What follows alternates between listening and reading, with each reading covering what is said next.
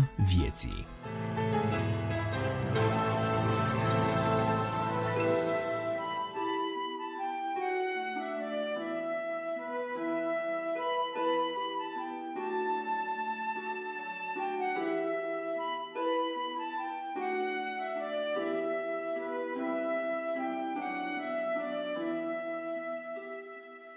Bine v-am regăsit, stimați ascultători, la Lumina Vieții, revistă audio creștină publicată de Asociația Creștinilor Nevăzători ProLumina.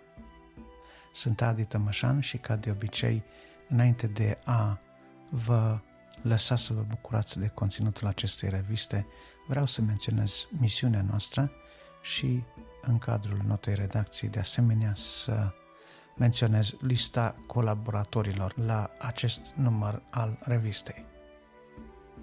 Misiunea revistei este aceea de a ajuta pe oameni să se apropie de Mântuitorul Isus Hristos printr-o viață de părtășie cu El, printr-o viață centrată pe cunoașterea lui Dumnezeu, prin cercetarea Scripturii, prin rugăciune, în vederea sfințirii pe care Dumnezeu o dorește pentru fiecare din noi. Nu ne angajăm în niciun fel de conflict sau dispute de ordin interconfesional, ba mai degrabă vrem să îi sprijinim și să ajutăm pe cei care au fost afectați, poate emoțional, de astfel de dispute, să ajutăm să își regăsească pacea cu Dumnezeu, să regăsească drumul credinței în concordanță cu învățăturile Scripturii. La numărul actual au contribuit uh, majoritatea celor pe care i-ați uh, cunoscut și în uh, numerele anterioare. Este vorba de subsemnatul Adi Tămășan, George Iordan, Bogdan Suciu, Cristi Simion, Dumitru Tudorache, Carmen și Marius Motora, Cami Savu, Grigore Frișan, Maria Chivulescu, pastorul Daniel Cocar, și nu în ultimul rând îl pomenesc pe cel responsabil de jinglurile rubricilor noastre, Nicu Turcu.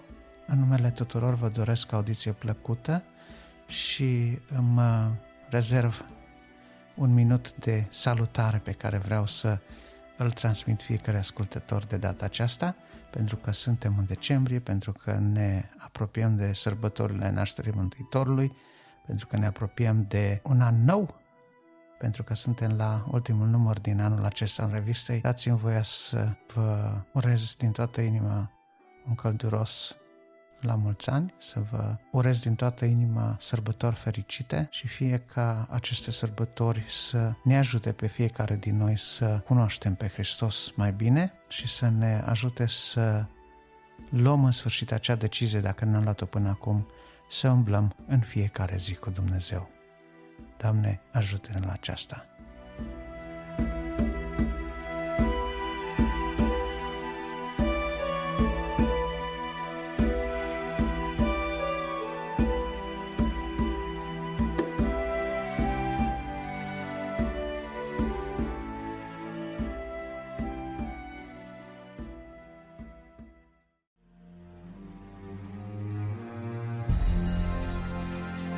Editorial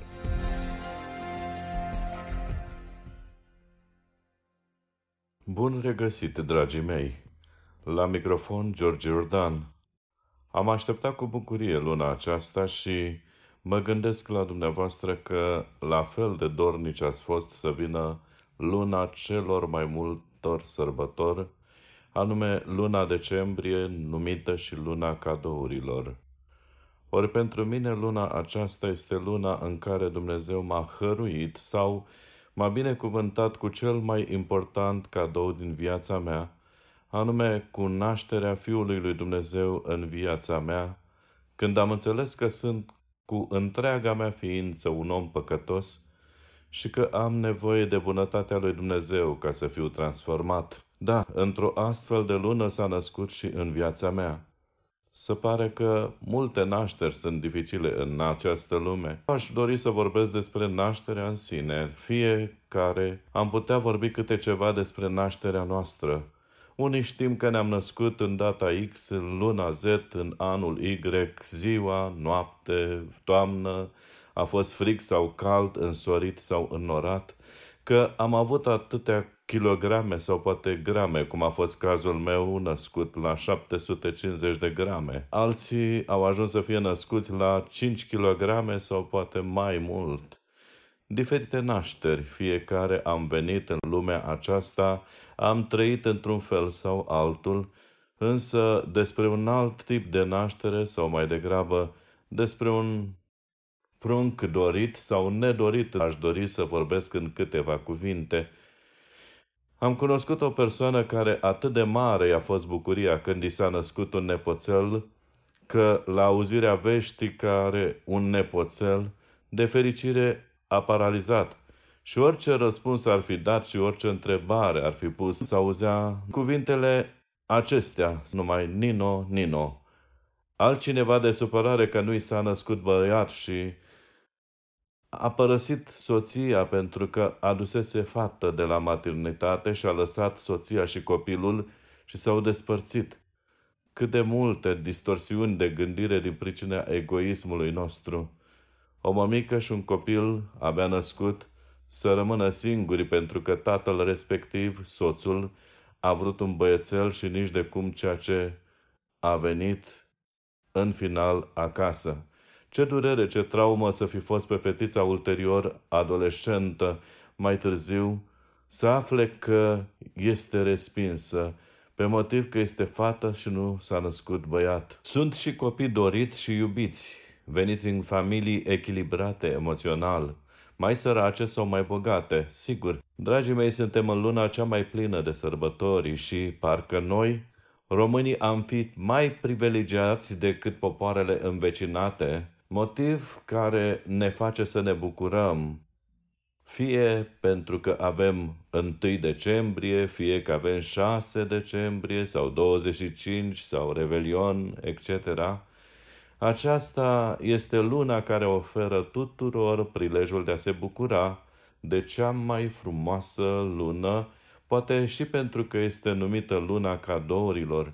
Da, sigur, pentru că avem atât de multe prilejuri de a fi împreună cu cei dragi din familie, prieteni și ocazii să împărtășim amintiri plăcute și, de ce nu, mai ales ca să ne amintim de nașterea Mântuitorului și de posibilitatea noastră de a ne naște sau de a deveni oameni noi.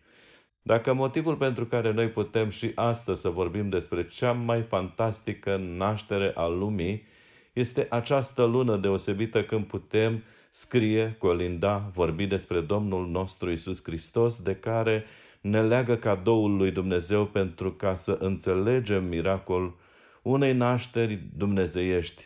Da, naștere dumnezeiască, pentru că cine nu poate crede că Domnul Isus s-a născut într-un chip miraculos, nu va putea pricepe sau nu va putea crede că el poate deveni o nouă făptură prin credința în Hristos, Domnul nostru, Mântuitorul nostru.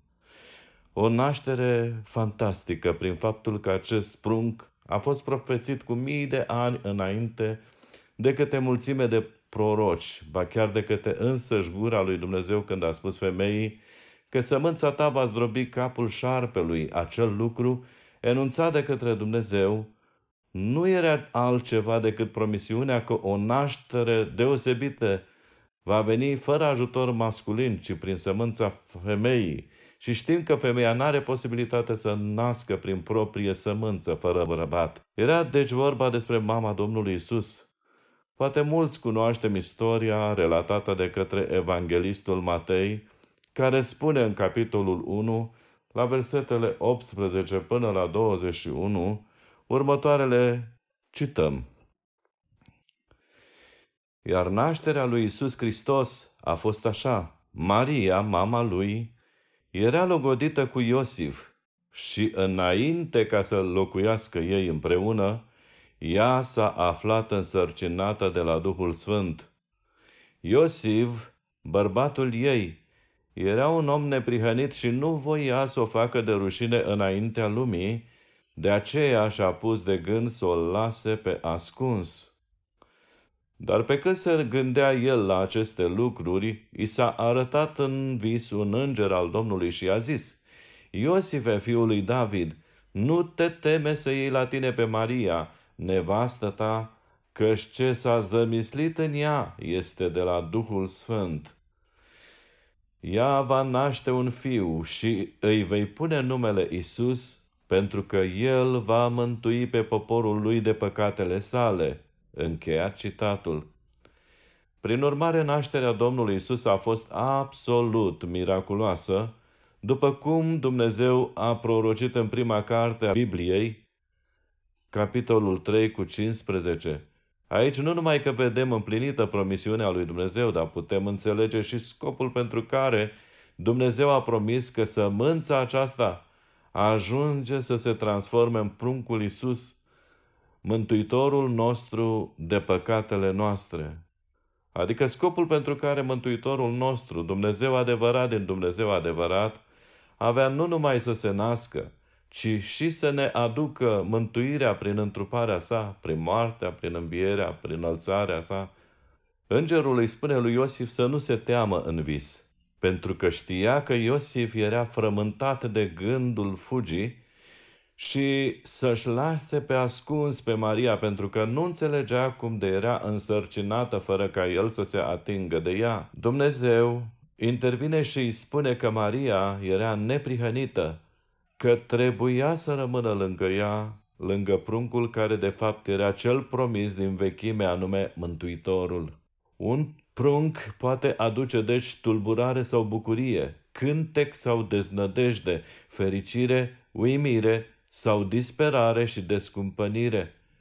Vestea că i s-a născut un nepoțel acelui om l-a făcut să paralizeze, altul că soția, în loc să-i nască un băiețel, a adus o fetiță de la maternitate, l-a făcut să evadeze din obligațiile conjugale și paternale, Irod, la aflarea nașterii unui prunc a împăratului de curând născut, s-a tulburat și tot Ierusalimul împreună cu el.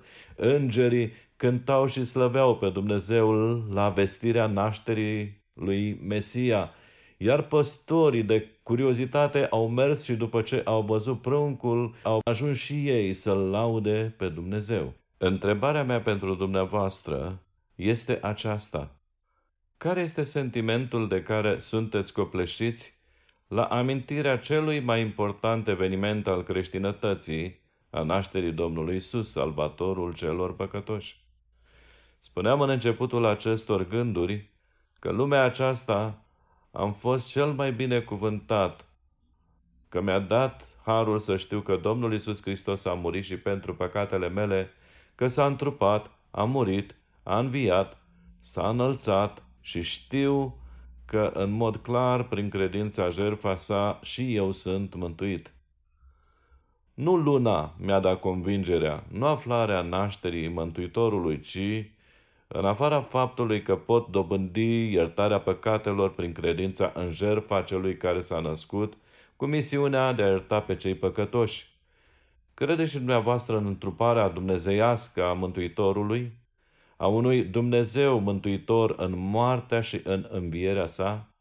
Îmi plac tare mult cuvintele lui Niculiță Moldoveanu de la comentariile Evangheliei după Ioan, care spun așa, citez, Domnul Isus a coborât ca să ne poată înălța pe noi. El s-a zmerit ca să ne poată înălța pe noi. El s-a dezbrăcat de sine însuși ca să ne îmbrace pe noi cu El. El a luat drepturile noastre, pedepsa și moartea, ca să ne dea drepturile Lui, dreptul de fiu al lui Dumnezeu, dreptul de a-i spune lui Dumnezeu Tată, dreptul pe care numai El le avea. Cuvântul s-a făcut trup înseamnă mai mult decât venirea în trupa Domnului Isus. Acest cuvânt ne vorbește chiar despre întruparea lui Dumnezeu, despre venirea lui Dumnezeu în trup prin Domnul Isus. Dumnezeu era în Hristos, împăcând lumea cu sine. 2 Corinteni 5 cu 19. Încheiat citatul. Numele date de însuși Dumnezeu exprimă o făgăduință sigură, nu numai o dorință ca la numele date de oameni. Domnul Isus este în adevăr un mântuitor puternic. Să căutăm să pătrundem înțelesul adânc al acestui nume și să ne alipim viața de Mântuitorul pentru a primi mântuire și fericire veșnică. Să ne lăsăm prinși de năvodul Evangheliei pentru a fi duși în casa Tatălui. Un indian dintre pieile roșii din America, fiind întrebat cum a părăsit păgânismul, a răspuns făcând din lemne un cerc și punând în mijlocul lor un vierme. Apoi a dat foc lemnelor, viermele se zvârcolea fără ieșire. Indianul a întins mâna și a scos viermele zicând, Așa era cu sufletul meu, dar mâna Domnului Isus m-a salvat din cercul de foc, altfel pieream. Mântuirea are multe înțelesuri și pâinea cea de toate zilele este o mântuire zilnică. Domnul Isus este și pâinea vieții. Ea va naște un fiu și vei pune numele Isus pentru că El va mântui pe poporul lui de păcatele sale. Dragul meu, tu cum te numești? Te numești creștin? Te numești copil al lui Dumnezeu? Arată viața ta acest adevăr cuprins în numele tău? În numele Domnului Isus era realitate strălucită, pentru că El izvora dintr-o viață de adevăr real. Cu cât viața noastră e mai adevărată, mai sfântă, mai luminoasă, cu atât și numele pe care îl purtăm va străluci mai puternic în noi, cu atât va fi proslăvit mai adevărat Domnul Isus în toată ființa noastră. Când iubim pe cineva, tot ce se referă la acea persoană ne interesează și ne este scump. Și persoana Domnului Isus ne este scumpă în mod deosebit, mai scumpă decât orice altă ființă în lume. De aceea tot ce se referă la El ne este prețios. Nu este localitatea prin care să fi umblat, nu este un gând sau o pildă pe care să o fi spus și care să nu fi rămas nepieritoare lucruri care nu valorau prin ele însele prea mult, își capătă valoare prin faptul că au venit în atingere cu el. Tot astfel este și cu numele lui. Domnul Isus este numit în diferite feluri. Milere ceresc, Domn al păcii, Mesia, Emanuel, etc. Oricum ar fi, însă, numit, parcă niciunul de nume nu este așa de prețios ca numele Isus. Ori de câte ori îl pronunțăm, ne amintim de făgăduința legată de acest cuvânt și El va mântui pe poporul lui de păcatele sale. Nimic în lumea aceasta nu sună mai frumos în auzul credinciosului ca numele Isus. Acest nume este viața însăși care pătrunde în sufletul nostru. El e împletit în rugăciunile noastre, cântările, colindele de asemenea încep cu El și sfârșesc cu El. În grele încercări, când ispita caută să-și facă loc în inima noastră, dulcele nume Iisus este balsamul întăritor al sufletului nostru ostenit de luptă. Un singur cuvânt, dar ce puterne bănuite sunt ascunse în el.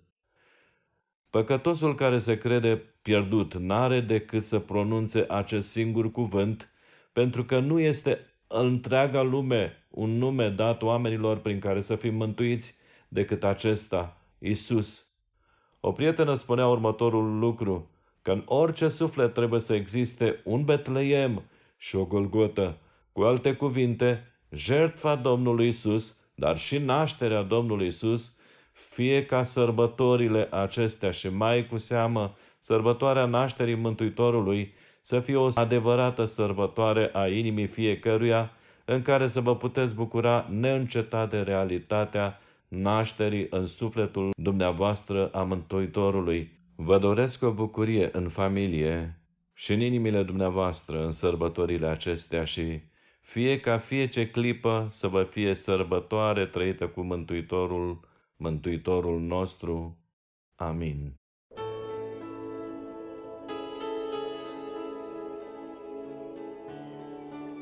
Vestea bună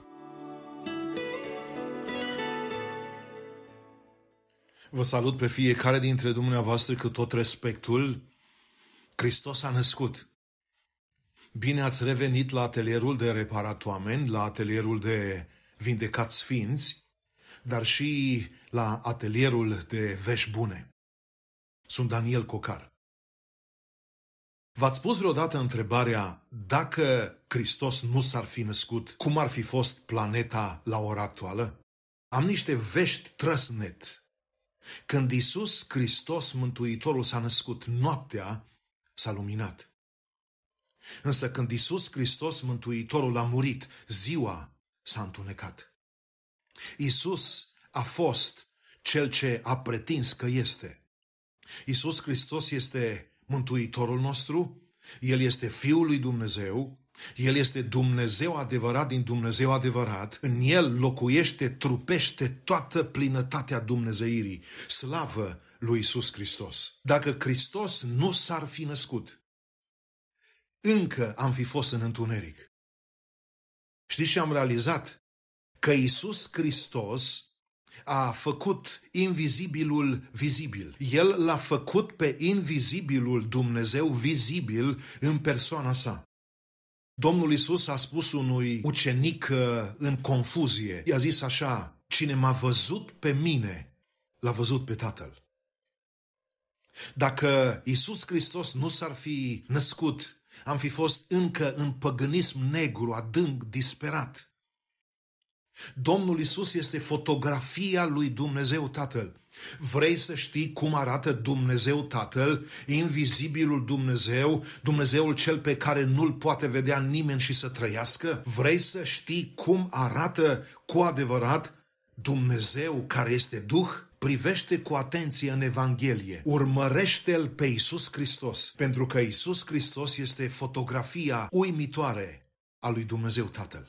Dacă Isus Hristos nu s-ar fi născut, am fi fost, repet, încă în păgânism, am fi fost uh, într-o situație disperată. Știți cine este cel ce a dat pentru prima dată demnitate femeii? Isus Hristos. Păcatul, boala și nenorocirea au intrat în lume printr-o femeie care s-a răzvrătit împotriva lui Dumnezeu. Prin Eva.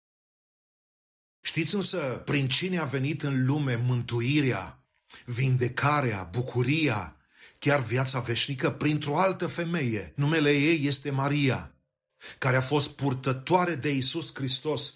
Isus Hristos s-a născut printr-o femeie care l-a iubit pe Dumnezeu total. Primul care a dat demnitate cu adevărat femeii este Isus Hristos. Slavă lui Isus Hristos. Dacă Isus Hristos nu s-ar fi născut, nu am fi știut ce urmează după moarte. Mântuitorul Isus a venit de dincolo, dincoace. Și s-a dus din nou dincolo. Însă Mântuitorul a venit de acolo, a venit aici a trăit 33 de ani și jumătate și în tot acest timp el a adus oamenilor cele mai bune vești. Evangelion din limba greacă înseamnă veste bună. Eu îmi permit să spun, este vestea cea mai bună. Că în Isus Hristos, în nașterea Lui, în viața Lui, în moartea și în învierea Lui, când credem în El, când ne pocăim înaintea Lui, și îl primim pe Isus Hristos în inima noastră, în viață veșnică. Dacă Isus Hristos nu s-ar fi născut, nu am fi știut ce urmează după moarte. Oreste Teodorescu, în urmă cu câțiva ani, a scris o carte care mi-a atras atenția și titlul ei este acesta. La sfârșit va fi începutul. Isus Hristos a venit și ne-a spus că nu totul se termină la moarte. Și El ne-a spus că la moarte, de fapt, este începutul Slavă lui Isus Hristos! După moarte există iad sau există rai pentru toți cei ce cred în Isus Hristos, pentru cei ce îl resping pe Isus Hristos. Pe ei, din nefericire, îi așteaptă iadul. Dacă Isus Hristos nu s-ar fi născut, am fi fost lipsiți de speranță. Domnilor, doamnelor, stimații mei ascultători, în Isus Hristos avem posibilitatea iertării prin pocăință și prin credință. Doar în Isus Hristos avem nădejdea cerului, dar avem și siguranța mântuirii în Isus Hristos. Noi nu ne-am născut creștini, Noi trebuie să ne facem creștini, primindu-L pe Iisus Hristos în inima noastră ca Mântuitorul nostru. Și în momentul când îl primești pe Iisus Hristos, Mântuitorul tău în inima ta, prin pocăință și prin credință primești și nădejdea cerului, dar primești și siguranța mântuirii. Deci primești siguranța cerului doar prin Isus Hristos, pentru că El este Dumnezeul nădejdii. Și în final, dacă Isus Hristos nu s-ar fi născut, n-am fi știut cât de mult ne iubește Dumnezeu. Domnul Isus ne-a descoperit măreția Harului lui Dumnezeu. Isus Hristos este singurul care a adus pentru prima dată în lume Harul și adevărul, dar vă rog, țineți-vă bine, Isus Hristos prin nașterea Lui nu ne-a adus doar Har, ci Isus Hristos prin nașterea Lui ne-a adus Har după Har. Știți cum știm cât de mult ne iubește Dumnezeu când privim la nașterea Domnului Isus? Când privim la viața Domnului Isus, când privim la moartea Domnului Isus, când privim la învierea lui Isus Hristos, realizăm cât de mult ne iubește Dumnezeu. M-a uimit, m-a surprins într-un mod colosal un verset din Roman care spune pe când eram noi încă păcătoși, Hristos la vremea potrivită a murit pentru noi păcătoși. Și domnilor, Asta este dragoste. Așa ne iubește Dumnezeu. Biblia nu spune pe când eram noi sfinți, pe când eram noi mare vlavioși, pe când eram noi morali, ci Biblia spune pe când eram păcătoși. Dumnezeu l-a trimis în lume pe singurul lui fiu. Dacă Hristos nu s-ar fi născut, n-am fi știut cât de mult ne iubește Dumnezeu. Nașterea lui Isus Hristos este dovada cea mai clară că atât de mult a iubit Dumnezeu lumea, că a dat pe Fiul Lui să moară pentru fiecare dintre noi, ca oricine crede în singurul Lui Fiu să aibă viață veșnică. Slavă lui Isus Hristos că El s-a născut în lumea noastră ca noi, prin pocăință și credință, să ne putem naște prin harul Lui în lumea Lui. Slavă Dumnezeului nostru! Amin. Hristos s-a născut.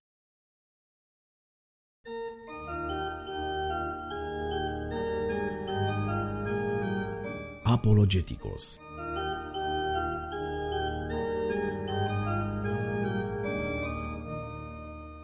Bun găsit, dragi ascultători, eu sunt Bogdan Sfiuciu și în cele ce urmează, cu ajutorul lui Dumnezeu, sunt bucuros să fiu gazda dumneavoastră la rubrica Apologeticos, aducându-vă în atenție un subiect legat de contextul zilelor în care ne găsim, anume zilele care precedă sărbătoarea Crăciunului. Așadar, despre Crăciun astăzi câteva gânduri și în acest sens aș vrea să vă adresez o întrebare la care vă invit să vă gândiți fiecare dintre dumneavoastră, anume de ce este important Crăciunul pentru noi. Voi încerca și eu să răspund la aceste întrebări în cele ce urmează. Voi începe prin a mă referi la câteva considerații de ordin istoric privind nașterea Domnului Isus Hristos. Apoi voi vorbi despre felul în care nașterea Domnului a ajuns să fie asociată cu sărbătoarea Crăciunului.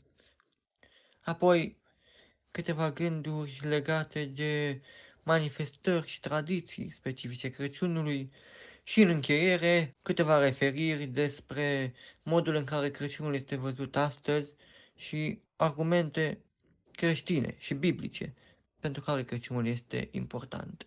Vorbim așadar despre considerații generale, considerații istorice privitoare la nașterea Domnului Isus Hristos și în acest sens este important de știut faptul că în primele momente, în perioada de început a creștinismului, nașterea Domnului nu a fost celebrată.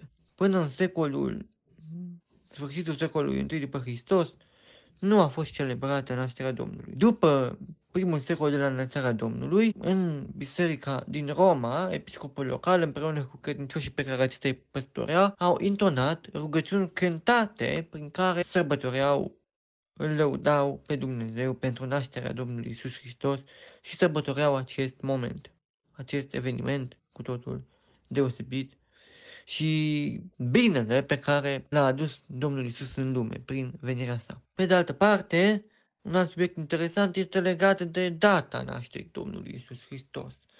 Și au fost puse în discuție mai multe alternative, mai multe variante, în încercarea de a se plasa în timp și într-o zi exactă nașterea lui Isus. S-a discutat despre ziua, des, s-a discutat despre luna ianuarie, despre data de 1 aprilie, dar niciun fel de referire la data de 25 decembrie. Și atunci ne întrebăm, cum se face că noi în data de 25 decembrie sărbătorim Crăciunul pe care îl asociem, iată, și cu nașterea Domnului? Această tradiție a fost inaugurată de împăratul Constantin cel Mare în anul 336 sau 337 după Hristos. Mărturisesc că nu rețin anul exact, dar în mod clar unul dintre cei doi pe care i-am menționat. A fost momentul în care împăratul Constantin cel Mare a inaugurat ziua de 25 decembrie ca un moment de celebrare al nașterii Domnului Isus. De menționat faptul că anterior acestei decizii, acestui pas făcut de împăratul Constantin, romanii sărbătoreau în 25 decembrie un alt uh, moment, o altă uh, manifestare religioasă dedicată soarelui. Romanii fiind un o națiune politeistă, venerau printre altele și soarele. Această manifestare religioasă în 25 decembrie era caracterizată de petreceri, zile libere de la activitatea la locul de muncă, mâncare, băutură, pe scurt, manifestări din zona divertismentului. Ceea ce a făcut împăratul Constantin, care de altfel e și cel care a legalizat creștinismul în anul 313, prin editul de la Milano. Deci ceea ce a făcut împăratul Constantin a fost că a preluat această sărbătoare romană din 25 decembrie și i-a conferit o semnificație creștină, punând-o în legătură cu nașterea Domnului Isus Hristos. Așa cum cu toții știm, nașterea Domnului, Crăciunul, sunt lucruri asociate cu o serie de manifestări, o serie de tradiții, așa cum este pomul de Crăciun, așa cum e obiceiul de a se oferi daruri, așa cum sunt colindele sau altele asemenea. E interesant de menționat faptul că aceste manifestări nu au origini în totalitate creștine, ele fiind de asemenea preluate din alte sărbători și schimbate, modificate în semnificațiile lor astfel încât să facă trimitere către Domnul Isus Hristos. Așa de pildă, pomul, bradul era prezent și într-o ceremonie romană, o sărbătoare romană, care, la fel, se caracteriza prin împodobirea unui brad. De asemenea, în popoarele scandinave care venerau natura și printre altele se închinau și venerau copacii, la fel și acolo era prezent elementul acesta al bradului. Și el a fost uh, preluat, cum am spus, introdus și în, în creștinism. O altă relatare spune că Martin Luther, reformatorul Martin Luther, pe când mergea către casă în data de 25 decembrie, se gândea la o modalitate în care ar putea să le transmită copiilor săi ceva din bucuria nașterii Domnului într-o manieră mai concretă. Și gândindu-se la acest subiect, i-a apărut în minte imaginea unui brad împodobit cu lumânări. Astfel, el a tăiat un brad pe care l-a dus acasă, l-a împodobit și a valorificat această imagine pentru a le vorbi copiilor despre Domnul Isus și nașterea sa. Copiii au fost uh, încântați de cele văzute și uh, de Brad și astfel s-a și perpetuat acest obicei în diverse zone din spațiul european. Sunt multe perspectivele, variantele semnificațiile pe care bradul și împodobirea unui pom în scop ceremonial, în scop religios, l-a avut de-a lungul timpului, dar, cum am spus, fapt este că, printre alte, i s-a oferit semnificația aceasta de a fi pus în legătură cu nașterea Domnului Isus Hristos. La fel, în ceea ce privește darurile, se pare că exista o ceremonie, o sărbătoare romană în perioada antică, în care aceștia își șofereau daruri.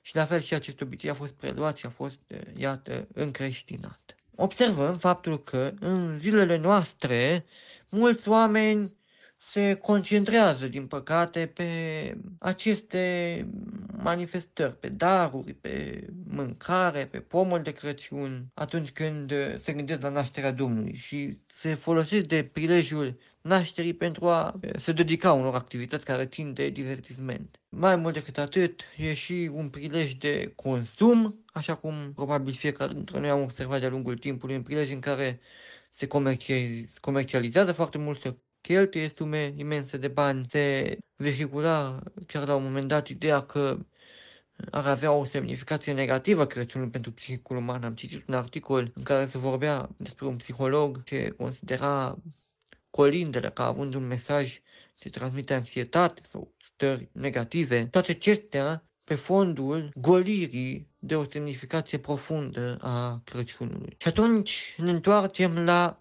întrebarea inițială. De ce este important Crăciunul pentru noi? Se vede că nu pentru data de 25 decembrie, nu pentru pomul de Crăciun, nici pentru daruri, nici pentru mâncărurile tradiționale pe care le consumăm. Și atunci, de ce este important Crăciunul pentru noi? Dincolo de toate manifestările pe care deja le-am menționat, Crăciunul este un prilej în care ne putem gândi, putem să ne reamintim despre nașterea Domnului, putem să reflectăm la scopul pentru care Domnul Isus a venit în lume, la chemarea pe care o are pentru fiecare dintre noi și, sigur, să îl invităm pe Domnul Isus să se nască în inimile fiecăruia dintre noi. Și în acest sens de menționat este și Apostolul Pavel, care în epistola sa către romani, capitolul 14, dacă nu greșesc, vorbește despre faptul că orice facem, să facem spre slava Domnului, iar un om, atunci când cintește o zi sau alta, face acest lucru pentru Domnul.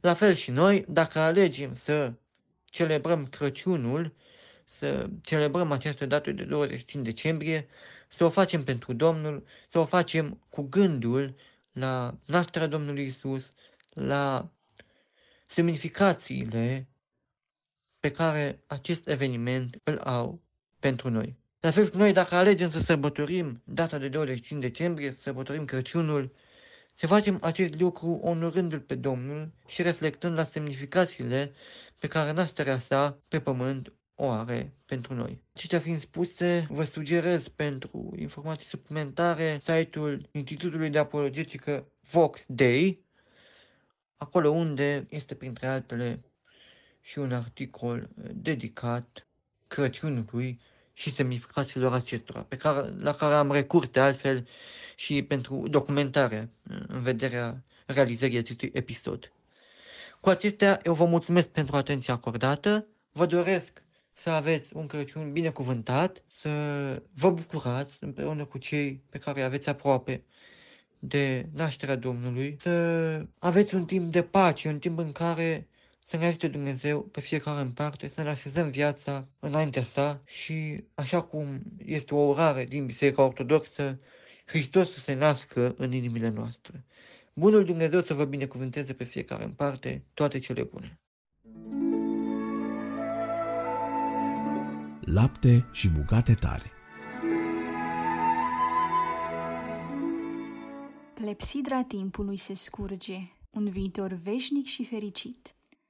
Este sfârșit de an, un an tulburător și plin de încercări, pe plan mondial, dar cu siguranță și pe plan personal. Satan cunoaște că nu mai are mult timp și Domnul va veni să își ia acasă mireasa, care cu suspine negrăite îl cheamă cu dor. Maranata, vino, Doamne! Fiecare secundă care trece este un minus pentru cel rău. Fiecare moment care trece aici este un pas către locul unde timpul nu se mai contorizează, unde timpul nu mai are putere, iar pentru cei ce suferă acum, această suferință nu va fi nici măcar vrednică să fie pusă ca termen de comparație lângă slava care ne așteaptă. Încă puțin, foarte puțin și cel ce vine va veni și nu va întârzia. Ce trebuie să facem noi? Să nu pierdem nădejdea vieții, să nu pierdem credința, fiindcă și până la venirea lui fizică, tot El, Isus Hristos, a promis că va fi cu noi până la sfârșitul zilelor, adică până la sfârșitul timpului. E greu de înțeles și conceput. Un timp fără de timp, o clipă cât o veșnicie, acum fără un mai târziu mereu, un mai târziu până la nesfârșit, iar toate acestea într-o dragoste ce nu încape nicăieri, o dragoste ce nu are vreo dimensiune, în Dumnezeu, ce ne-a iubit din infinit și ne iubește tot mai mult în nemurire. Vreau să împărtășesc un gând care să ne dea puteri să terminăm aici pe pământ alergarea, să terminăm cu capul sus, fiindcă El e credincios și drept și ne va da și fiecăruia cununa, o răsplată cu siguranță mai mult decât generoasă. Când toată lumea sărbătorește sfârșitul unui an, noi, copii ai Dumnezeului celui viu, să sărbătorim apropierea tot mai gramnică a unui început glorios. Am cugetat mult asupra acestui subiect. Cum să te bucuri atunci când inima îți este frântă și mâhnită, când parcă te-ai înnecat într-o tristețe fără fund și nu găsești puteri să ajungi din nou, măcar la stadiu de plutire. Nu este altă consolare decât să îți aduci aminte că suferința de aici nu este veșnică, ci are termen de expirare. Avem un Tată care ne iubește și tot El ne va da putere să ajungem la sfârșit de timp. Să ne aducem aminte de bogăția Lui, fiindcă El este stăpân peste toate, iar noi, cei care credem și ne-am predat sufletul în mâna sa, suntem moștenitori ai acestei foarte mari averi ca mai pe urmă să o îngrijim cu dragostea și înțelepciunea acumulată aici, pe terenul de luptă. Să ne aducem aminte, să ne bucurăm și în cele mai mărunte binecuvântări, cu o inimă mulțumitoare, fiindcă oricum, orice lucru bun și desăvârșit vine de sus, de la Tatăl Luminilor, și este un dar. În cartea zâmbește din nou, de Viorel Iuga, o carte de poezii și meditații, există un articol numit Greutățile sunt cântărite. Acesta spune, niciunuia nu ne plac suferința și greutățile. Ne rugăm să nu vină, iar dacă apar, am vrea să treacă cât mai repede și cu consecințe minime. Apostolul vede lucrurile diferit. El știe că un părinte își pedepsește copilul doar dacă este spre binele lui și numai atât cât este necesar. Dacă așa stau lucrurile la nivel de pământ, cu atât mai mult lucrurile sunt clare la nivel ceresc. Părintele nostru ne iubește și ne dorește tot binele posibil. El nu se bucură de încercările noastre și nici nu vrea să ne îngreuneze alergarea spre cer. Sunt însă situații în care el știe că anumite încercări ne vor aduce biruință, bucurie și răsplătire. În astfel de situații, din iubire, Domnul va îngădui în viața noastră și lucruri care momentan par mai puțin plăcute. În domeniul acesta însă, putem fi siguri de următorul lucru. Dumnezeu nu îngăduie nici o încercare în viața copiilor săi înainte de a o cântări. El, păstorul nostru, ne cunoaște bine. El cunoaște capacitatea noastră de a îndura și puterea noastră de a ieși biruitori din orice situație, chiar dacă diavolul vrea să ne cearnă printr-o sită deasă. Domnul va decide prin care vom fi cernuți. Chiar dacă satana vrea să ne dea o povară mare, Domnul va decide ce poveri purtăm și cât timp le purtăm. Să nu ne speriem așadar de încercări. Ele sunt în atenția Domnului. El, cel care ne cunoaște cel mai bine, le cântărește și le trimite doar atunci când pot fi spre binele nostru. Să vedem și în încercări mâna bună a lui Dumnezeu. Fiecare încercare ne poate duce spre o biruință și fiecare biruință ne face cununa mai frumoasă și mai strălucitoare. Dacă în mod natural o încercare ne-ar face să ne încruntăm, credința ne ajută să zâmbim. Privește la cel din spatele încercării, reamintește-ți iubirea lui și prin credință zâmbește din nou. Citat încheiat.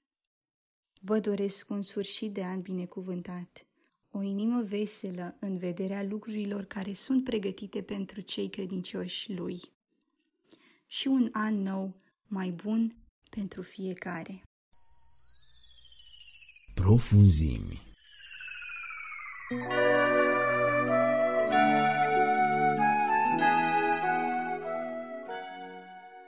Bun găsit, dragi ascultători, la microfon, Cristi Simion. Suntem în cadrul rubricii Profunzim. Avem o meditație cu Carmen Motora, clipa de adevăr cu Dumitru Tudorache și o poezie recitată de Cami Savu. Haideți să ascultăm spre slava lui Dumnezeu.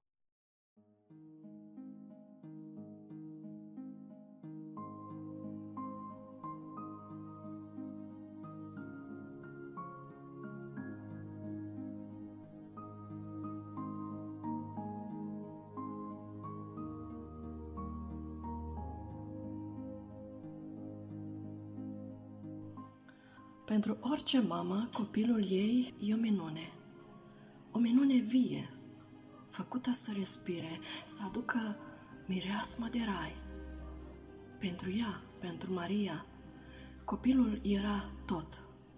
Cer și pământ, cântec și plâns, gângurit și durere, râset și jale. Gânguritul lui era ca un clinchet de cer – sunat ca un tropăit de îngeri neastâmpărați, iar zâmbetul lui era mai larg decât lumea. Mereu se minuna de copil, îl privea ore în șir, căutând să deslușească unde pământul întâlnește stăpânul. Îl privea la joacă, răjonindu-se cu alți copii. Printre râsete vesele îl auzea pe Dumnezeu hohotind bucuros iar vocea suavă era chemare de cer. Maria îl alinta des. Știa că îl alintă pe Dumnezeu. Îl mângâia cântându-i, știind că pe Dumnezeu îl mângâie. Dumnezeu făcut o inimă de copil. Dumnezeu în ochi de copil și râset de copil Dumnezeu râzând cu poftă și plângând cu lacrimi amare. Maria știa, știa că uneori, în plânsul pruncului ei, Dumnezeu plânge amar. Atunci, ea simțea că lacrimile copilului ascund crucea grea, piroanele de fier și cununa de spini pe fruntea mică, sărutată adesea de ea și strângea tare în brațe, tare de tot, știind că așa poate alina cea mai mare și mai amară durere de Dumnezeu.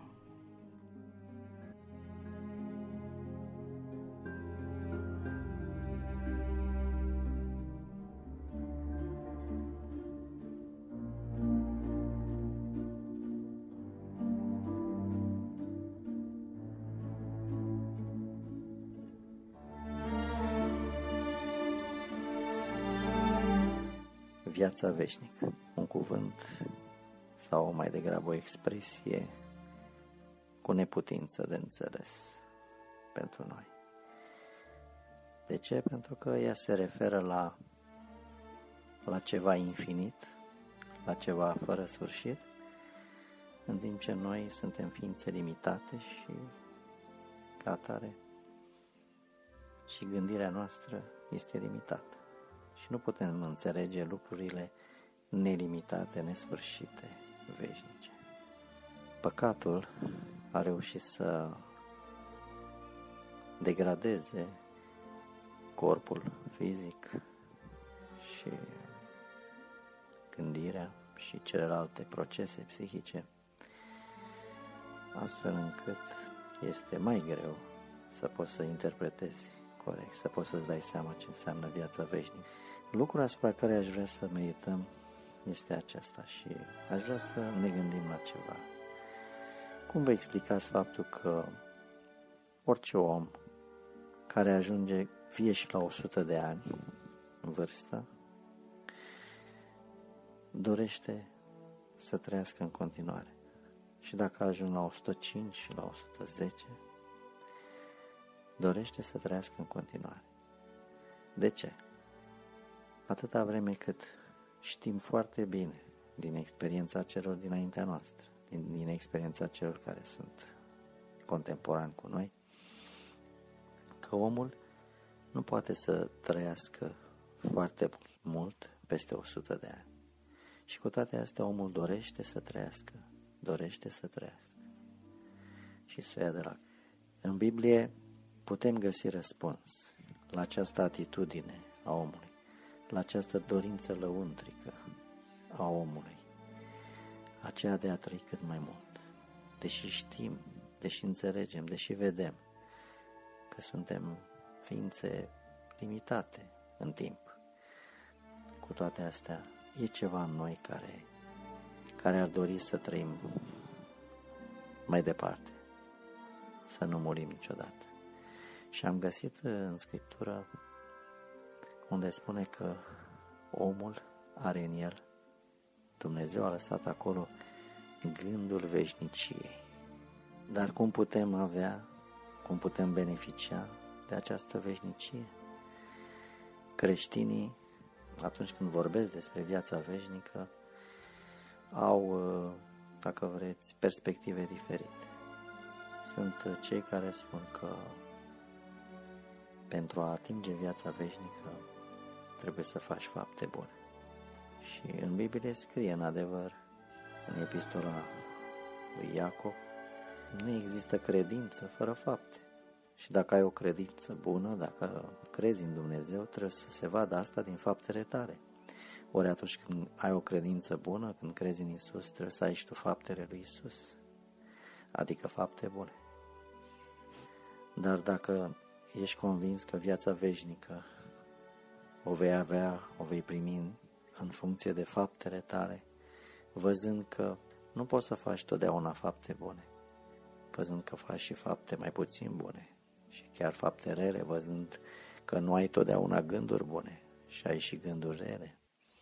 Te descurajezi și ajungi la concluzia că nu poți atinge acest ideal această înălțime, acest vârf. Sau nu poți atinge acest ideal în lumea aceasta. Dacă ești obișnuit să trăiești o viață obișnuită, o viață comună, să mergi la muncă, să ai familie, să petreci uh, timpul așa cum petrec și ceilalți, să te mai uiți la televizor, să mai asculti o muzică, să te plimbi și îți dai seama că văzând anumite emisiuni sau anumiți oameni sau pe cei din lumea politică, ești tentat să critici, să judeci, să, să gândești lucruri negative, să spui și vorbe negative, sau dacă te supără cineva la muncă, la școală, la uh, știu și eu, oriunde, în piață, în mijloacele de transport, mai zici o vorbă sau te uiți cum n-ar trebui și așa mai departe. Și îți dai seama că este foarte greu să ajungi la o anumită desăvârșire în lumea aceasta. Și, și o parte dintre noi, dintre oameni,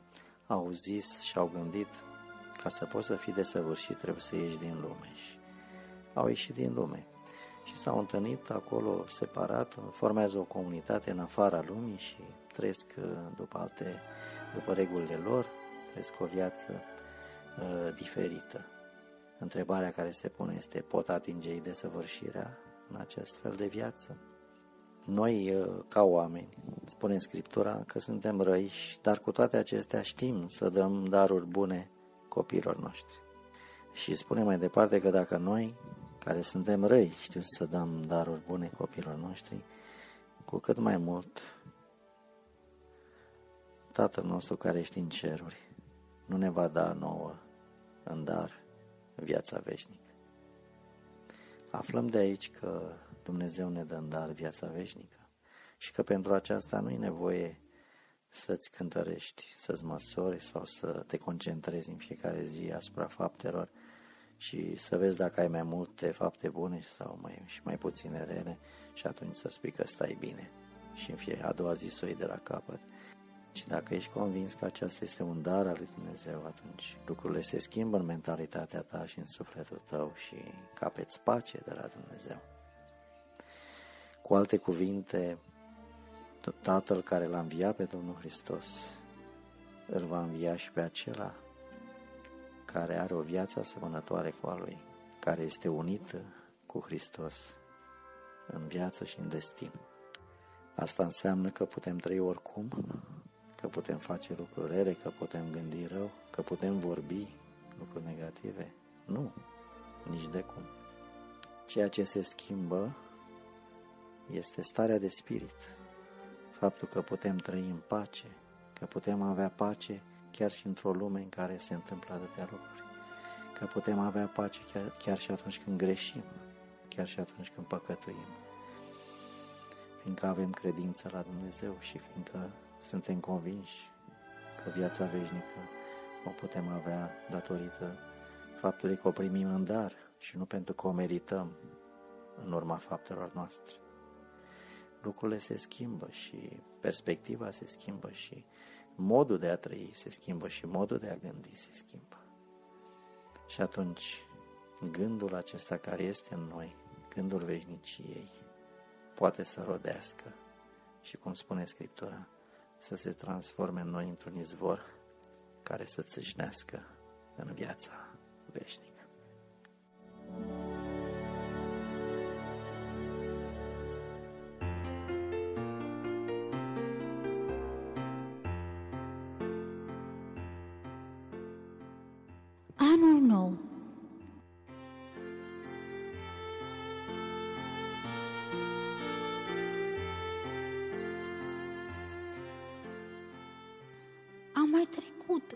O cotitură și am mai legat în vremi un nod.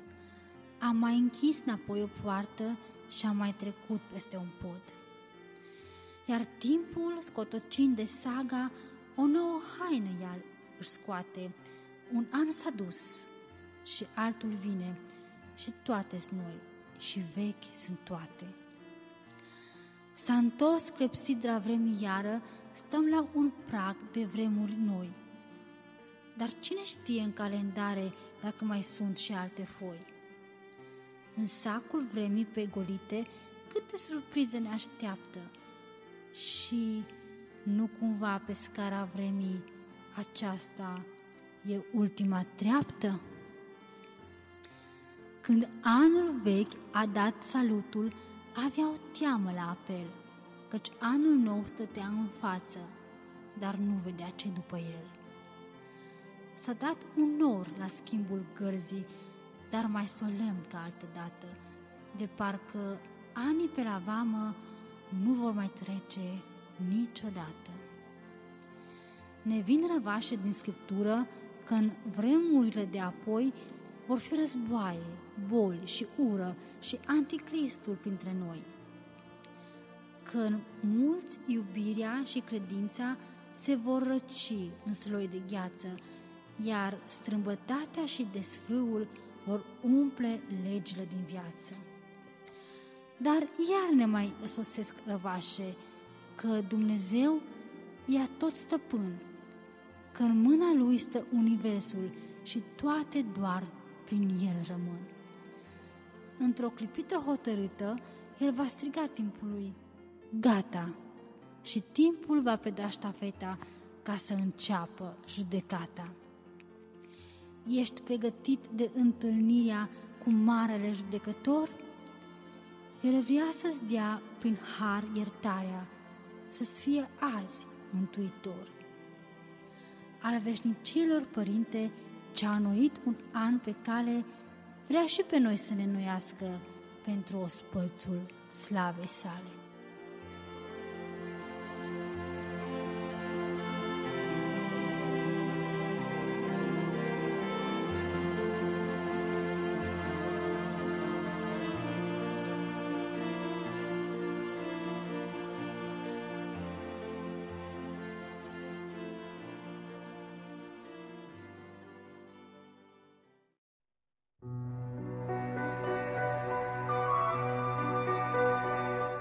Mărturie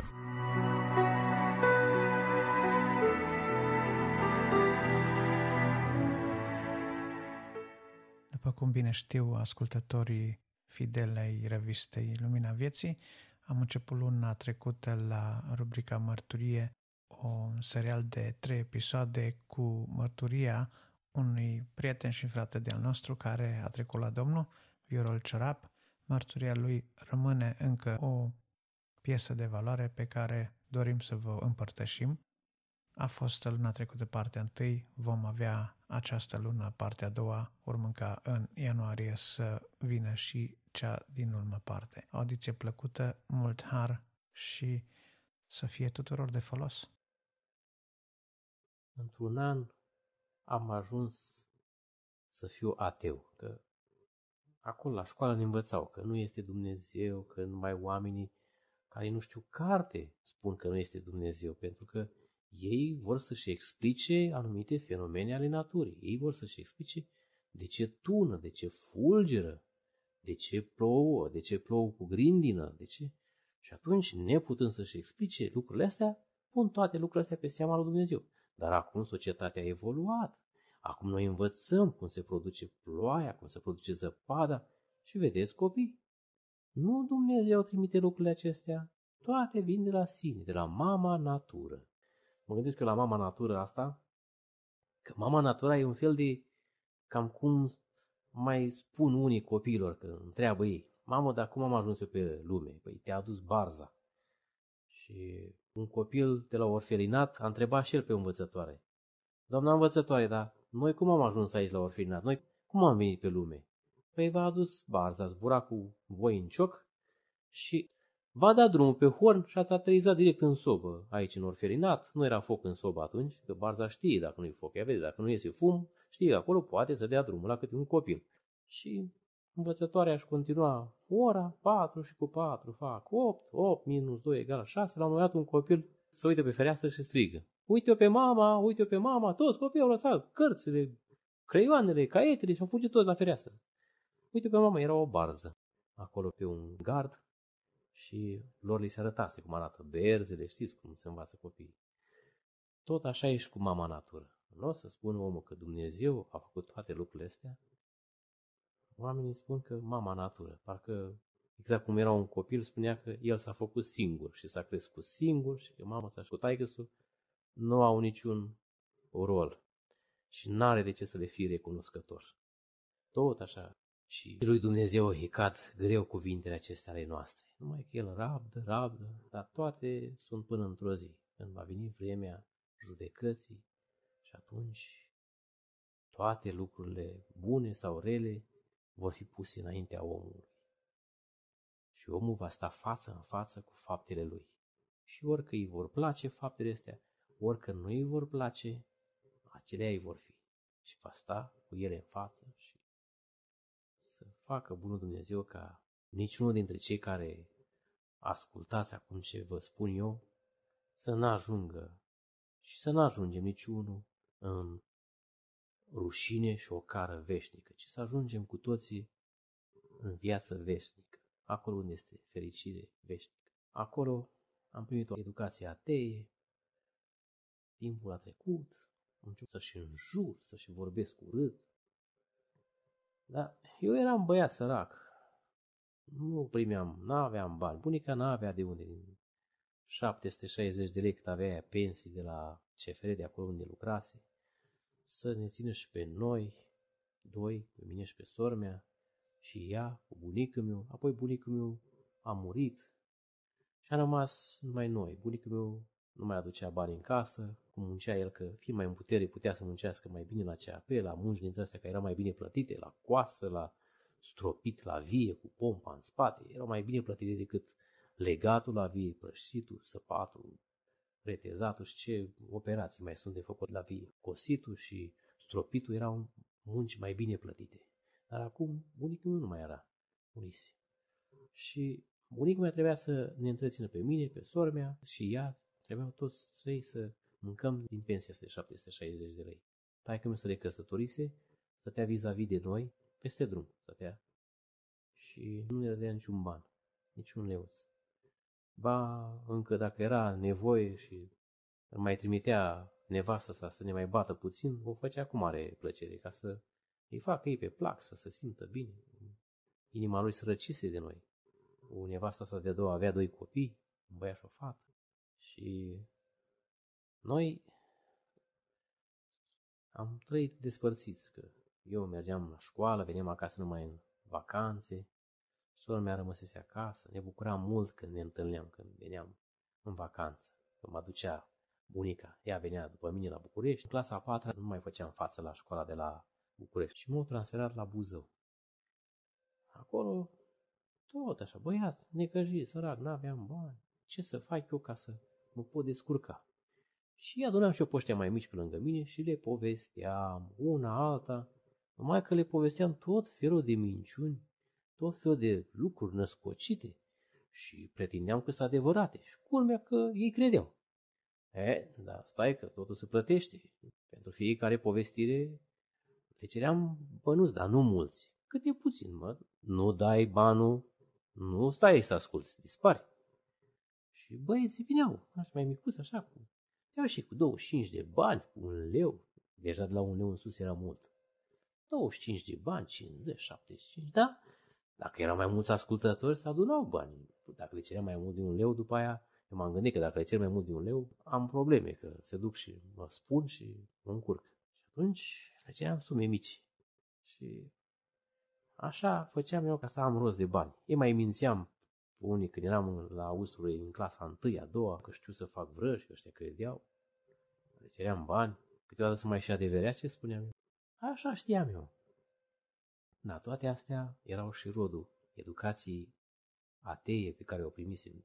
Nu mai credeam în Dumnezeu, dar nici în vrăj nu credeam, dar profitam de ea care credeau. Știam că dacă nu-i duce mintea, așa le trebuie dacă nu-i duce mintea. Și într-o zi, cum eram eu ateu așa, mă întâlnesc cu prietenul meu. Avea un prieten, unul Iordache Nicolae din Timișoara. El era oltean de fel, născut în județul Olt.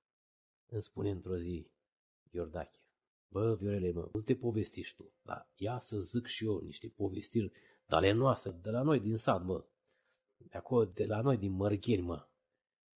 Și a început el să povestească despre Ion Almiță, despre al Goanță, ce mai spune el pe acolo, ce știu. La un moment dat, într-o seară, nu mai știa nici el ce să mai mintă pe acolo, nu mai știa ce să mai povestească. El, spre deosebire de mine, povestea fără bani. Dar nu știu cum se făcea că eu parcă aveam audiții mai numeroase, așa că, iar dacă la mine era cu taxă, nu știu cum se făcea că veneau parcă mai mulți la mine, nu știu. El spunea, lasă bă, că eu vă povestesc fără bani. Până la urmă am început să le povestesc și eu fără bani, că dacă am văzut că ăsta nu ia bani, le spuneam și eu fără bani.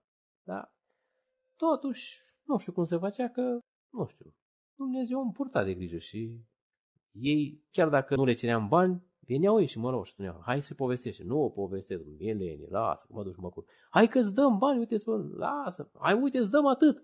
Hai, bine, fie, fie. Și într-o seară povestește Iordache ăsta al nostru că bunica sa, pe care o chema alu Bășintea, Bășintoaie, nume de lor, are o carte fermecată. Și când desface cartea aia, dacă vrea cineva să o bată, toate literele se prefac în oameni. În oameni de ceară, da. Ceara e tare și fiecare om are câte un băț în mână și el bat pe ăla care se ia de muma, ies omuleția de ceară din carte și mi-l bat de nu se vede. Și eu îi zic, bă, Nicule, cum să fac și eu să am cartea asta? Bă, Viore, nu se poate, bă, e greu, bă, trebuie să fiu un credincios tare, bă, ca să ai cartea asta. Bă, și stai să-ți mai spun, are bunicul meu un clopoțel de argint. Bă, și când sună din clopoțelul ăla de argint și se roagă lui Dumnezeu și spune, Doamne, trimite și mie ceva de mâncare, că n-am ce să mănânc. Deodată, din cer coboară o masă și apoi pe masă se așează o față de masă și pe fața de masă se așează farfurii, cuțite, furcurițe, tot felul de tacâmuri. Bă, și se așează acolo tot felul de fripturi, tot, cum le descrie el așa, mai ales după masa de seară, când se dădea puțină mâncare și era cam foame și abia așteptam să se facă dimineață. Să mâncăm. Da? De unde că dimineața iar puțin, a, era parcă și mai foame, așteptam să facă prânzul. Da, ce, gustarea parcă de multe ori nici nu o vedeam. Până să o vedeam se ducea în stomac, gata, în două înfuricături, nu mai era. A, trebuie să vină prânz. La prânz ce mai era? Că era câte unul că nu-i plăcea ciorba și îi spuneam, lasă-mă că te scapi eu de ciorbă, dar dacă îmi dai și felul 3, te scapi și de ciorbă. Nu, când am auzit de cloposilul ăla de argint, i-am spus, bă, Nicule, cum să fac, mă? Să am și eu cloposilul de argint. Bă, Viorele, nu știu, trebuie să fii credincios de tot, mi-a spus uma că dacă ești credincios tare de tot, dar tu păcătuiești, bă, tu. Ești păcătos, stai. Tu nu crezi în Dumnezeu, parcă el credea nici, eu nu cred. Bă, Nicule, fac orice, numai spune bunică-te să-mi dea și mie clopoților de argint. Zic, bă, Nicule, dar dacă atunci când vine masa, dacă nu mulțumesc, vine masa sau nu? Bă, când vezi masa că vine din cer și cu tot ce este acolo, când vezi că se apropie de pământ, se vine în fața ta masa, tu trebuie să spui mulțumesc, Doamne. Dar dacă nu spun când vine, e, atunci vine mai repede și s-o trântește așa în față, tronc. E, dacă mulțumești, vine lin, frumos. Și dacă după ce ai mâncat, iar nu mulțumești, să o ridic așa deodată. Zrancă, trebuie să fii atent că trage și scaunul de sub tine, poți să cazi, eu știu. Deodată să o ridic așa. Dacă mulțumești, să o ridic ușor, vine un om îmbrăcat în alt, te roagă să te ridici după scaun și după aia totuși mese, masă și scaune, tot se ridică la cer lin. Trebuie să mulțumim lui Dumnezeu.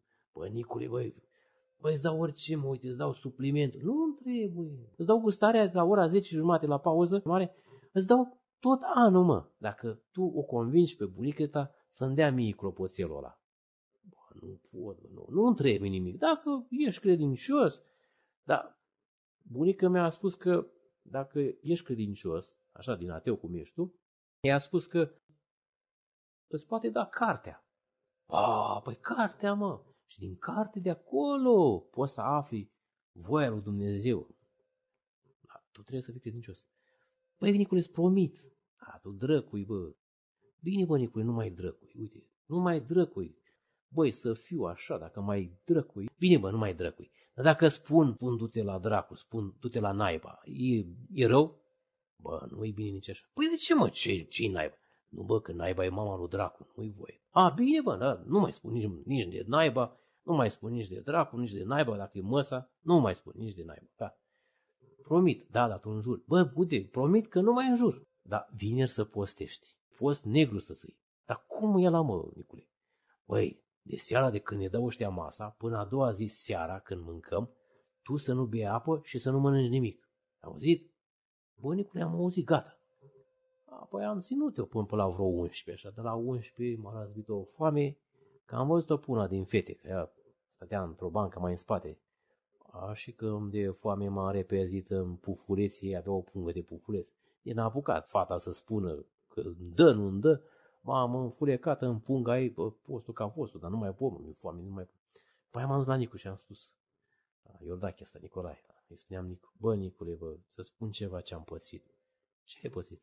Bă, n-am putut, bă, să postez, mi-a fost foame tare. Bă. Și bă, am mâncat niște pufuleți acum, ce să mă, n-am putut.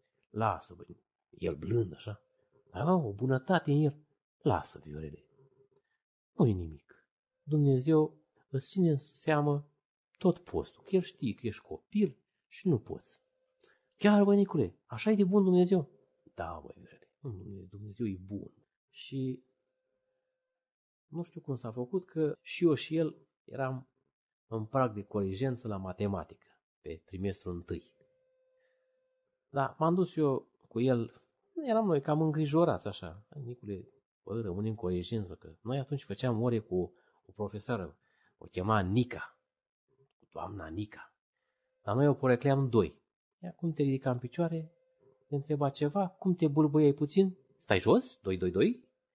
Dar tovarășa profesor, gata, gata, doi, doi, doi, doi, doi, doi, ia să vedem, Iordache, păi, uh, gata, și tu, doi, doi, doi, doi, doi.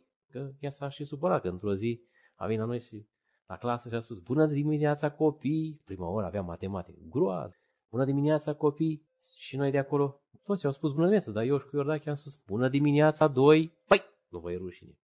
A, mi-a certat, a, să nu mai spuneți așa ceva. Gata, că dacă mai spuneți, vă pun doi. Doi, doi, doi, doi, doi. Eram gata. Și acum trebuia să-mi asculte o dată și pe mine și pe Nicu să se hotărască o dată. Luăm corigența sau rămânem corigenți pe trimestrul întâi. Atunci era școala, cum cei mai mulți dintre dumneavoastră știți, trei trimestri. Și eram noi îngrijorați, plecăm în pauză. Atunci, în curtea școlii, erau balansoare. Și începem noi să ne dăm în balansoar. Și pe când ne dădeam noi în balansoar, iese soarele din nori. Și deodată văd ceva strălucitor pe balansoar. Și spun, Nicule, oprește puțin balansoarul, că eu am văzut ceva. Ce ai văzut? Eu nu văd nimic. Păi eu văd.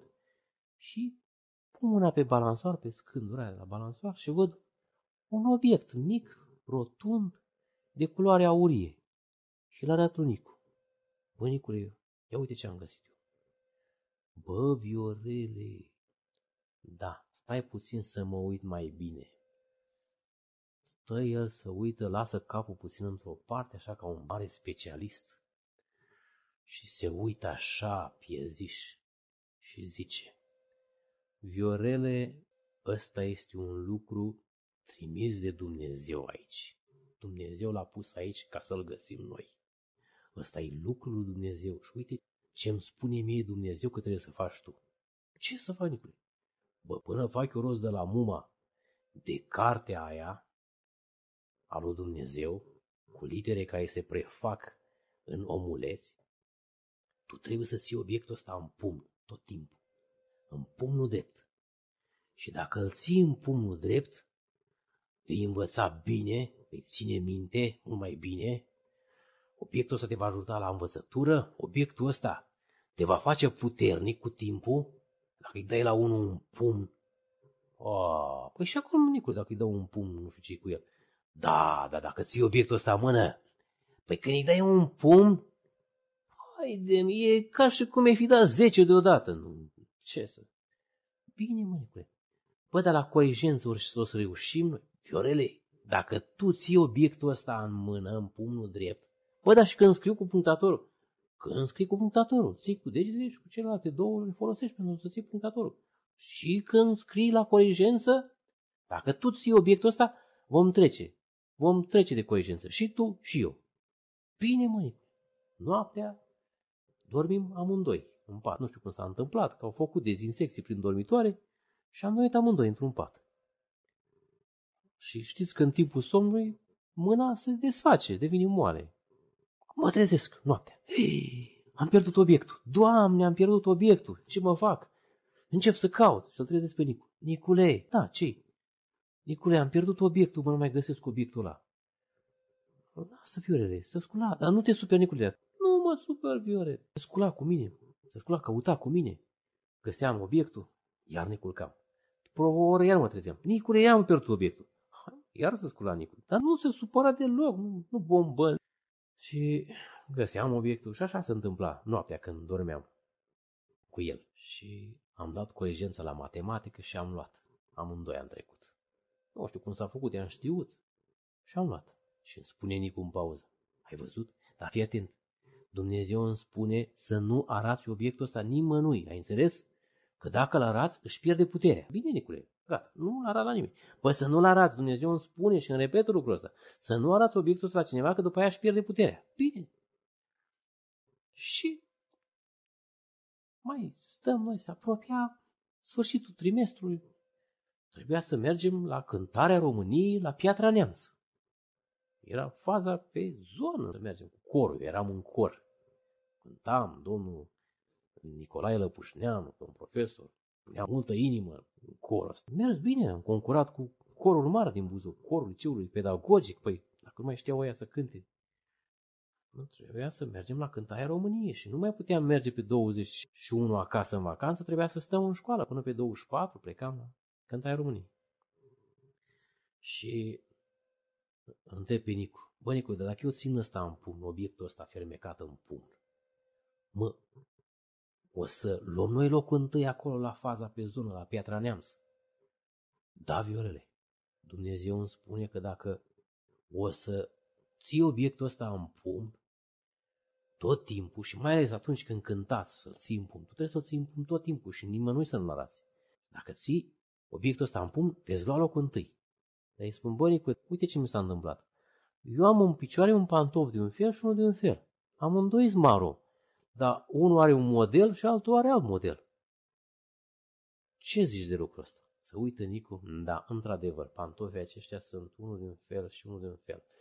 Se uită așa pieziș cu capul într-o parte, cu gura puțin întredeschisă, gânditor, și după un minut așa de gândire îmi spune, Viorele, Dumnezeu îmi spune că datorită faptului că ai un pantof de un fel și unul de alt fel în picioare și așa e să te prezinți la cor acolo, o să luați locul 2, nu, nu mai luați locul 1 din cauza pantofilor ăsta. Da, e bun și locul 2, nu? E bun, Nicule, cum? Îți dai seama, păi, dar cu atâtea coruri acolo, locul 2.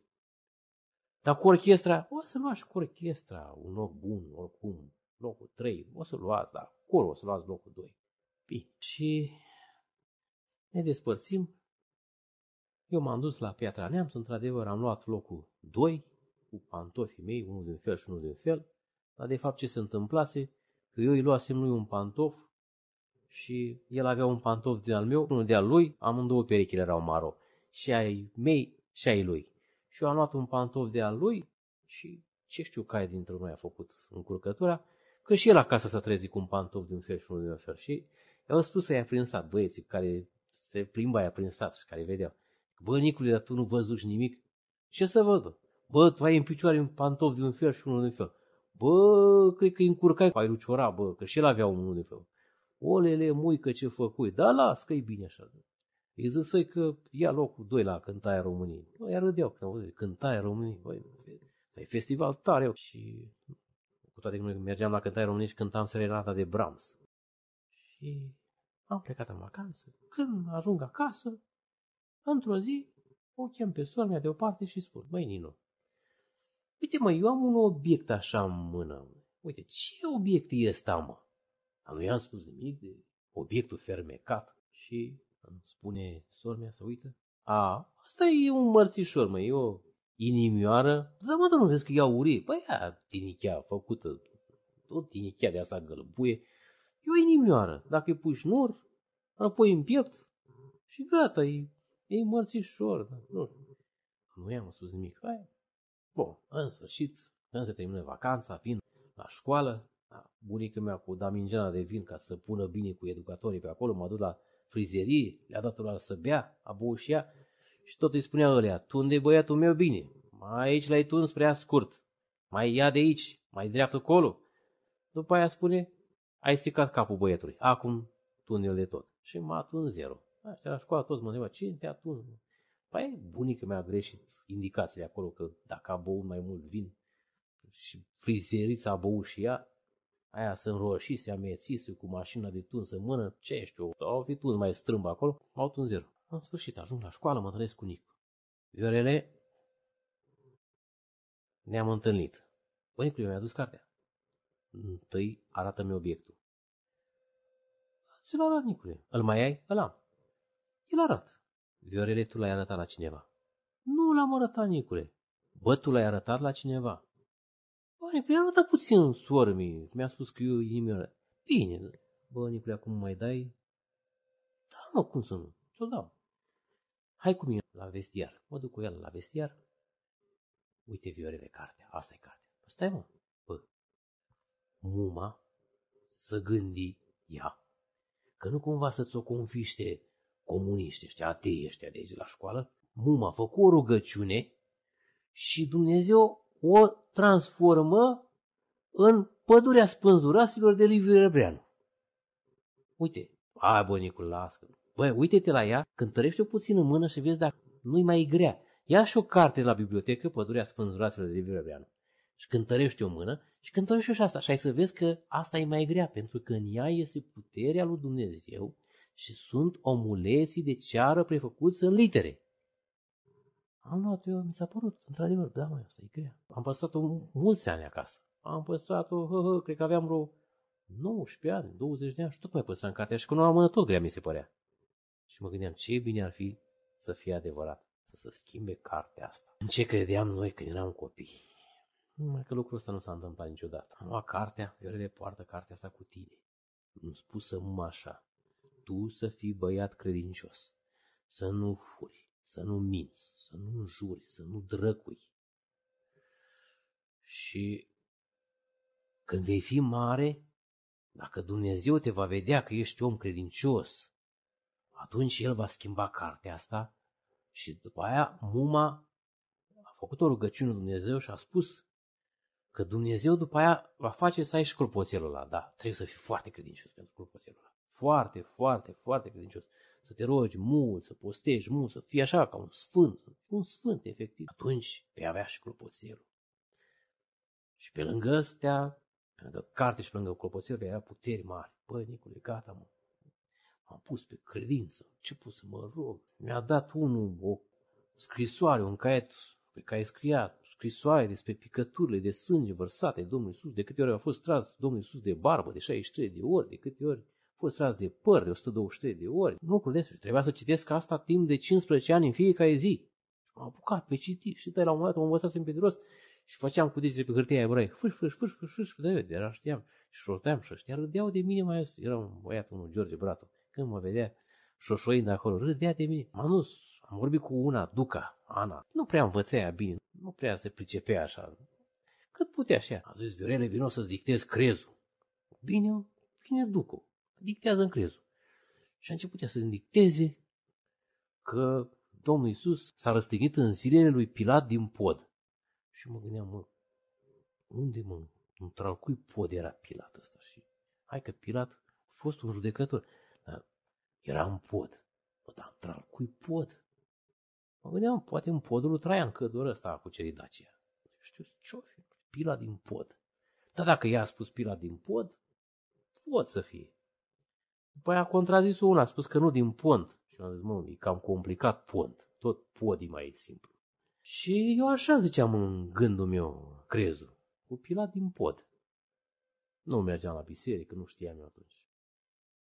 Apoi timpul a trecut, am ajuns la București, în Vata Luminoasă, și odată când eram în anul 4, vine la mine un prieten, George Bratu, din Buzău, poate că unii dintre dumneavoastră îl știți, și îmi spune, Virele, hai să fugim de școală, e duminică, asta e duminică. După ce mâncăm, fugim prin dus, prin spate. Nu ne știu ăștia. Dar unde să fugim, mă, George? Păi, mergem la biserică. La biserică? Da. Dar unde? Băi, în piața Unirii, la Sfânta Vinere. Acum Biserica Sfânta Vinere este mutată din locul unde era atunci. Gata, Georgica, fugim după ce mâncăm. Fugim. În sfârșit, vesnica poveste, ceai gem. Am mâncat noi ceai gem și am fugit prin spate. Am ajuns la Sfânta Vinere acum. La intrare întreb, băi, Georgica, da, băi, ce facem aici dacă am intrat aici? Cum facem? Păi ce vezi că face lumea, aia faci și tu. Păi da, bă, dar asta e problema, că eu nu văd ce face lumea. Cum fac eu? Bă, păi, lasă lumea să facă ce o vrea. Ă, tu te duci și pupi icoanele. Gata, bă, Georgică, dar nu prea le văd. Uite-le, bă, ăla, bă, acolo, uite, vezi? În stânga acolo, vezi ceva acolo. Bă, bă, ceva ca o umbră așa. Ai icoana acolo. Da, bă, ai icoana, te duci, te apropii de ea, faci trei cruci și spui numele Tatălui, Fiului și a Sfântului Duh Amin? Și pupi icoana și mergi mai departe. Și vezi, dacă mai vezi una, pupi. Bă, și dacă nu mai văd, păi dacă nu mai vezi, vii la locul tău. Bine, George, că așa faci. Dar stai și tu cu mine ca să... Lasă, bă, că eu mă duc, am treabă mai în față, că eu mai fost pe aici, eu știu. O să aprind o lucrare. Păi, dar prind și eu. Lasă, bă, că tu nu știi. Lasă că-ți mai explic eu când mai mergi. Bine, mă, George. Mă duc eu. În sfârșit, popa cânta. Era cor frumos, popa cânta. Doamne, miluiește. Mă uitam așa. Nu mai fusesem din copilărie la biserică.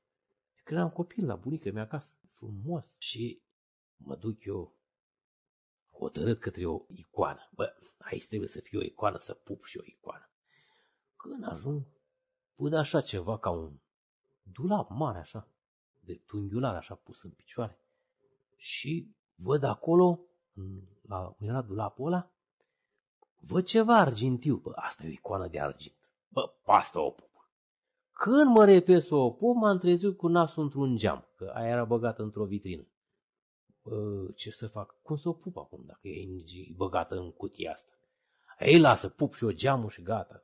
No, și am pupat geamul și am plecat de acolo. Nu mai duc, eu știu, un curc pe aici lucrurile. Mai, nu mai vede lumea ce știu. O să spună lumea, vai săracul, las, mai bine, stau eu cu minte.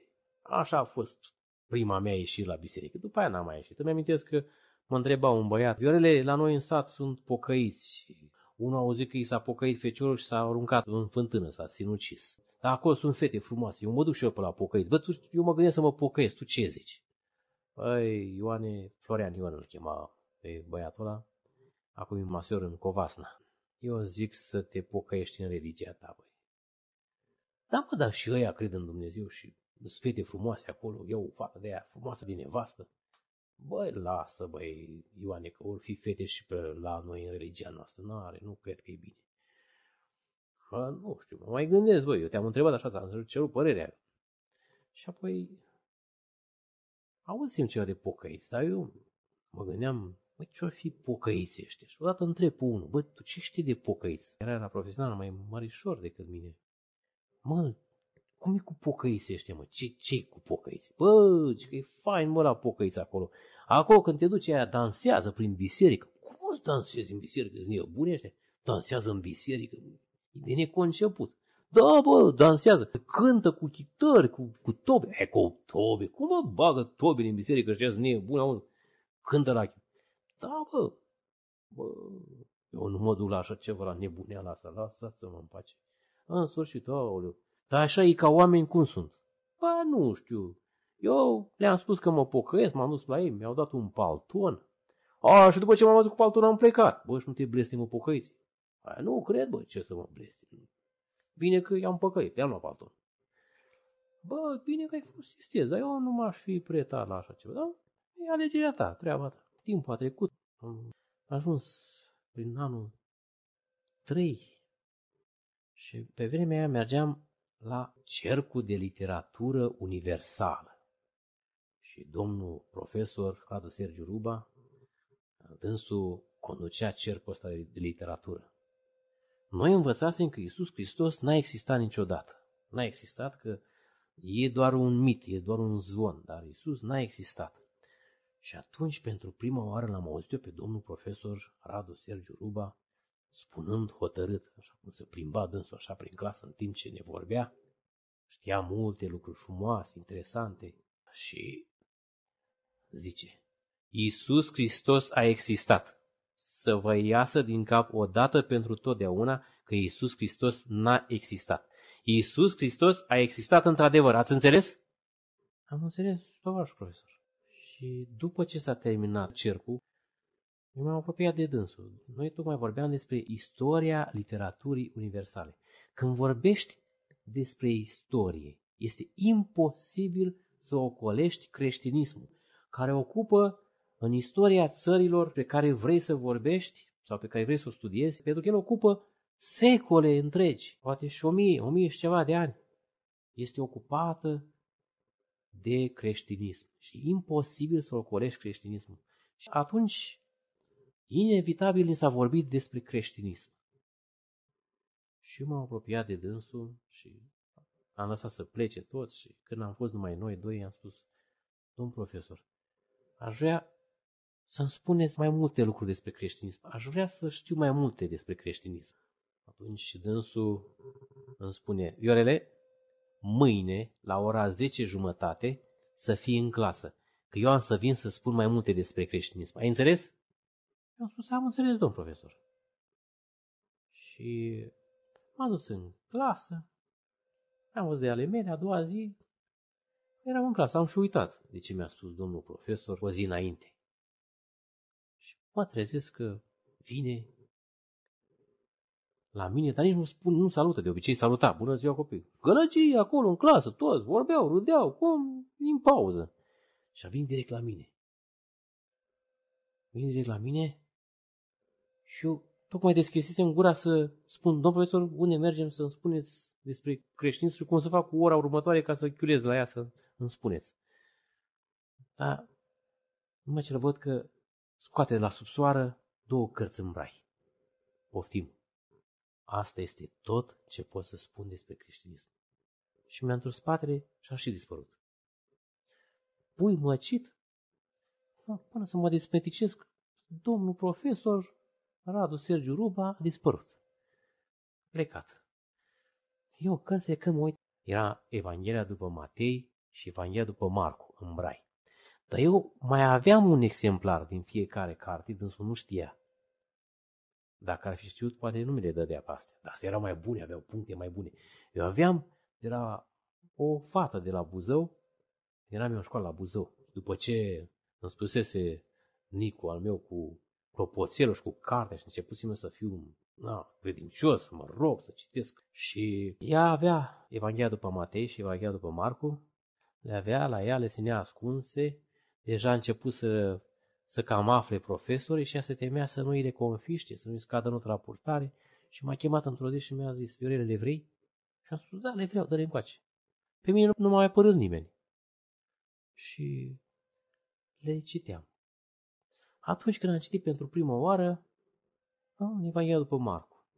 Păi că Iisus a mers din cutare loc în cutare loc, din cutare loc în cutare loc, a vindecat, aici a vindecat, acolo a spus cu tare și mă gândeam, mă, ce rost își are înșiruirea asta de evenimente? Eu nu pricep nimic aici.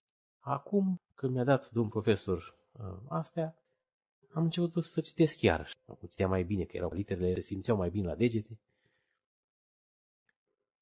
Atunci, citesc eu, tot nu înțelegeam nimic. Ce-o fi vrut să zic aici? Și M-am prietenesc eu atunci cu Georgica Iordan. De fapt, eu nu eram prieten din, de la Buzău, de, când era el în clasa a treia și era mai mare ca el. Și eu odată i-am spus lui George, mă, George, o muzică mai că ai pocăită, e adevărat? Da, mă, e adevărat. Dar lucrul ăsta se spune mai cu fereală, nu le spune în gura mare, mai la dos așa. Mă, și am auzit că pocăiții nu fac semnul crucii. Mai cât a face semnul crucii? Nu face. Și de ce nu facem mai cât semnul crucii? Păi crucea, mă, că trebuie să faci semnul crucii. De ce nu face? Mă, eu am întrebat-o pe maica mea de ce nu face cruce. Și maica mea a zis că nu poți să faci cruce cu aceeași mână cu care mai păcătuiești. Am rămas mirat. Păi cum așa? Păi uite, tu te mai încaier, nu? Și când dai cu pumnul, nu dai cu pumnul drept? Da. Păi și cum? cu mâna aia dai în aproape de tău și tot cu mâna aia să faci semnul crucii. Nu se poate. Ai dreptate. În cazul ăsta nu mai fac nicio cruce pe cum să fac eu. Și el mi-a promis că îmi va da un nou testament și o Biblie. Ca să citesc tot Noul Testament. Mi-am dat seama, am și eu pe unii pe alții spunând că Noul Testament e mult mai mare decât Evanghelia astea două, Marcu și Matei. Ca să pot înțelege și eu, m-am gândit că dacă să citesc tot Noul Testament, o să înțeleg mai multe lucruri. Dacă o să citesc toată Biblia, o să înțeleg și mai multe lucruri. Numai că Noul Testament și toată Biblia, deci era o carte care conținea numai Noul Testament și o carte care conținea toată Biblia, Noul și Vechiul Testament. Mă gândeam că dacă o să citesc acolo, o să pun pe cineva, că ele erau scrise obișnuit, în negru. O să înțeleg mai multe lucruri. Apoi, în următorul trimestru, mi-amintesc că a venit Georgica din vacanță, m-am întâlnit cu el și mi-a dat Biblia, o Biblie mică de buzunar cu coperți verzi. Și mi-a dat și Noul Testament. Noul Testament era mai mărișor, avea și psalmii în el și avea niște coperți albastre. Și mi-a spus, Biblia în mâna dreaptă, Noul Testament în mâna stângă. A zis, Viorele, întinde mâinile. Am întins mâinile ca amândouă. Na, Noul Testament, na, Biblie. Și eu zic, Georgică, eu o să-ți dau Evanghelia după Marcu și Matei în brai. Bine, dacă vrei să-mi dai. Te le-am dat pe alea cu punctele mai slabe, nu i-am dat eu pe astea cu punctele bune. Și am început să mă gândesc. Aici spune că este Dumnezeu, dar unde e Dumnezeu? Și m-am gândit eu, mă, cred că Dumnezeu este pe lună. Da, pe lună. Mă, stai bă, că au pus pe lună și nu l-au găsit pe Dumnezeu pe acolo. Înseamnă că o fi pe Marte, mă. Da, bă, o fi pe Marte. După aia am stat eu și am mai citit și am mai citit în Marcu și Matei, bă, nu poate să fii nici pe Marte, mă, că, bă, că aici îți dă de înțeles cu totul altceva, că Dumnezeu nu-i trup. E... Am început eu să înțeleg că Dumnezeu e spirit, e duh, că nu poți să pui mâna pe Dumnezeu, nu-i materie. Am început eu să înțeleg mai multe lucruri și încet, încet am început să cred. Timpul a trecut, am terminat școala, am ajuns de m-am angajat în Slănic Moldova, am început să merg la biserică, fiecare duminică mergeam la biserică. Și într-o zi vine un pocăit de la creștinul pe Evanghelie, în Slănic Moldova, ca delegat la sanatoriu de copii din stațiune. El a venit ca delegat cu copiii din Iași. Și el cu soția lui și întreabă pe un prieten al meu, un Dan Ciurlică, era masior și el. Mai Dane, nu știi pe aici ceva pocăiți cu care să vorbesc? Dan îi spune, mă, eu am un prieten, asta nu știu dacă e pocăit, dar aud zicând toată ziua de Dumnezeu, de Biblie, de Evanghelie, ce că noi suntem niște putregaiuri, că suntem prea păcătoși, suntem putrezi înaintea lui Dumnezeu. Vezi tu, vorbești cu el, vezi ce o fi. Nu mă interesează creștin pe Evanghelie. Mă vezi, mă, ce fel de creștin o fi și ăsta, că ăsta e cam ciudat, că și eu sunt creștin, dar nu că ăsta, ăsta văd că nu știu ce, toată ziua citești în Biblia acolo, eu știu, vine asta la mine. Când a venit la mine, l-am luat cu cruce, faci cruce? Nu. Te închin la icoane? Nu. A, tu ești proroc mincinos. Eram foarte îndârjit împotriva pocăiților. Eu știam că pocăiții sunt cei mai stricați oameni. De ei trebuie să te ferești. Și când vedeam un pocăit pe el, și mă certam cu el. Enciclopedie Soarele, o stea obișnuită sau una foarte specială? Concluzionați singuri după ce veți asculta câteva referiri la acest astru aduse azi la momentele creației de dr. Livius Percy.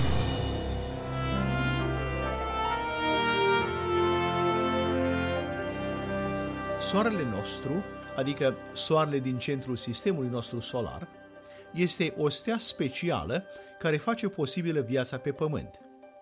Dacă Pământul ar fi mai aproape de Soare cu doar 1%, ar fi așa de cald că nu ar trebui să ne îngrijorăm de încălzirea globală sau de efectul de seră.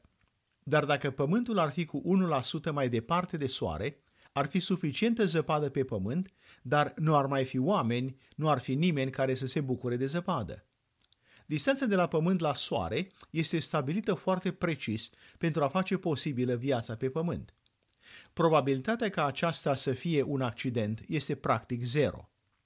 Multe stele, probabil majoritatea stelelor, se deosebesc mult de Soarele nostru în ce privește cantitatea de energie pe care o emit. Viața așa cum o cunoaștem noi nu ar fi posibilă în vecinătatea celor stele, indiferent unde ar fi situată planeta. Variațiile în cantitate de energie emisă de soare sunt foarte mici, de numai o zecime de procent. Oamenii de știință vorbesc deseori despre soare ca fiind o stea obișnuită. Dar, de fapt, ar fi mai corect să spunem că este o stea foarte specială. Cu cât descoperim mai multe lucruri despre univers, cu atât înțelegem mai bine că Dumnezeu a creat această stea specială ca să aibă tocmai caracteristicile necesare pentru a întreține viața pe pământ. Știința modernă descoperă ceea ce Biblia ne-a învățat de multă vreme.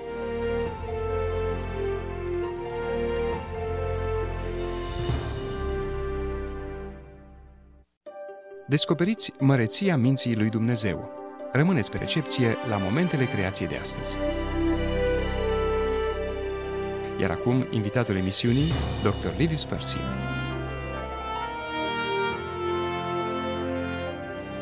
Întregul univers și toate forțele care există în el au fost planificate și create din mintea lui Dumnezeu. Întrucât Dumnezeu este Dumnezeu, el nu a fost forțat să facă nimic într-un anumit fel. El este o ființă absolut liberă. Studiul Universului și a forțelor din Univers este numit cosmologie. Cerul înstelat oferă o priveliște uluitoare oricui care îl privește noaptea departe de luminile orașului. Atunci când cosmologii cercetează spațiul, ei descoperă mistere pe care nu le pot explica. Asemenea mistere produc așa numite căderi nervoase în supercomputere atunci când încearcă să rezolve aceste mistere și ne-am aștepta ca acești cosmologi să fie mai înclinați decât alții să recunoască geniul creator al lui Dumnezeu. Recent, cercetătorii au dat unui supercomputer sarcina să calculeze rezultatul colapsului gravitațional al unei colecții uriașe de materie din spațiu. Rezultatul a fost ceea ce oamenii de știință numesc un infinit, adică o problemă matematică atât de complexă încât niciun om de știință nu o poate calcula.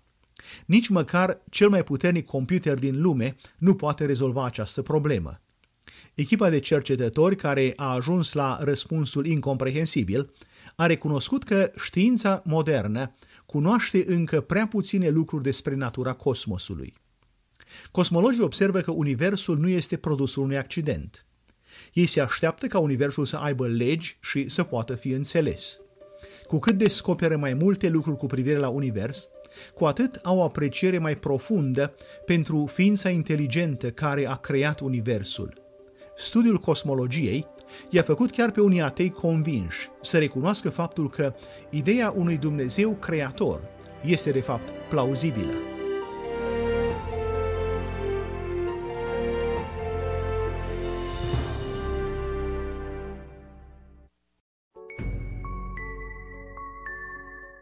Documentar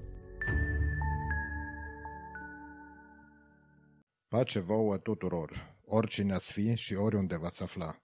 Sunt Grigore Frișan și vă prezint rubrica documentar a revistei Lumina Vieții, revista audio a Asociației Creștinilor Nevăzători Pro Lumina. Pentru ediția curentă v-am pregătit câteva materiale informative preluate de la Alfa Omega TV. Audiție plăcută! Binecuvântat să fie Dumnezeu al cărui cuvânt de viață. Amin. Miercuri dimineață, în cele două explozii din stațiile de autobuz de lângă intrarea în Ierusalim, a fost ucisă o persoană și rănite cel puțin 20. Prima explozie a avut loc lângă autogara centrală din Ierusalim. Autoritățile cred că bomba ar fi putut fi lăsată într-o pungă din autobuz. A doua explozie a avut loc câteva minute mai târziu la stația de autobuz de lângă Ramot Interchange, de unde mulți oameni iau autobuze către destinații de la vest de Ierusalim. Victima ucisă într-unul dintre cele două atacuri a fost identificată ca fiind Ariek Shupak, în vârstă de 15 ani, elev la un liceu religios și cetățean canadian. Oficialii din poliție au spus că tratează atentatele ca pe un atac comun coordonat. Comisarul de poliție a declarat că autoritățile analizează posibilitatea existenței altor bombe în perimetrul orașului.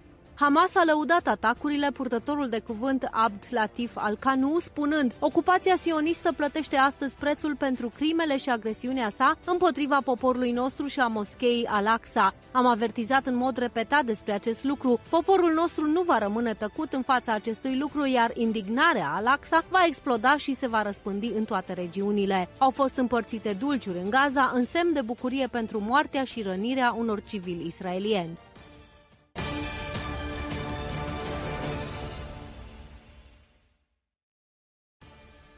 Gărzile Revoluției din Iran susțin că Israelul a asasinat un locotenent colonel iranian pe nume Dawad Javari, care servea în forțele aeriene și spațiale ale Gărzilor Revoluției, folosind un dispozitiv exploziv lângă Damasc, Siria. Potrivit iranienilor, Javari a fost ucis săptămâna trecută luni. Gărzile Revoluției Islamice au amenințat că se vor răzbuna pentru atac. Într-o declarație a Gărzilor Revoluției s-a spus că Javari era un, cităm, consilier al forțelor aeriene ucis de agenția entității sioniste, încheia citatul.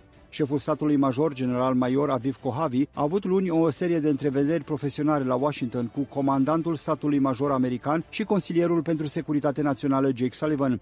Kohavi a remarcat că Iranul este supus unor presiuni economice, militare și interne crescute, apreciind că în acest moment, cităm, se află într-un moment critic care necesită accelerarea planurilor operaționale și a cooperării împotriva Iranului și a reprezentanților săi teroriști din regiune, încheia citatul. Mai multe publicații, atât în limba arabă cât și israeliană, și-au exprimat îngrijorarea pentru o posibilă escaladare a tensiunilor în Orientul Mijlociu.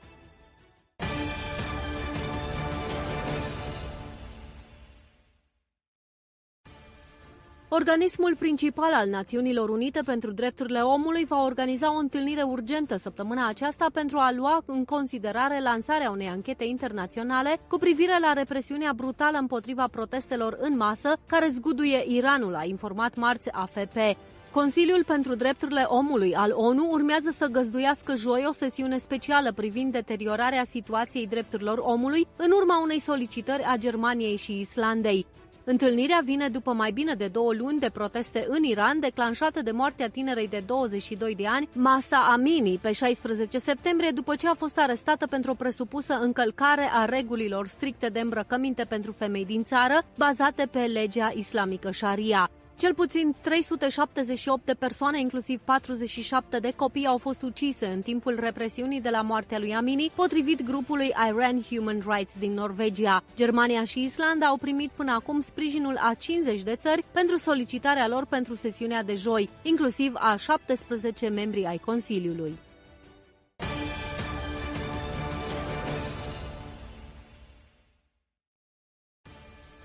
Acordul președintelui Biden de a menține căile ferate americane în funcțiune nu a fost semnat. Asta înseamnă că amenințarea unei greve feroviare naționale paralizante din punct de vedere economic a redevenit o posibilitate foarte reală. Luni, unul dintre cele mai mari sindicate ale lucrătorilor feroviari a respins un acord intermediat de Casa Albă, motivând că cele mai importante cerințe sindicale nu au fost acceptate. Căile ferate și sindicatele au termen până pe 9 decembrie să ajungă la un acord. Orice grevă de o săptămână sau mai mult ar trimite unde de șoc aprovizionării cu alimente în Statele Unite ale Americii, iar o grevă prelungită ar putea avea un impact zdrobitor asupra economiei, escaladând amenințarea deja iminentă a recesiunii.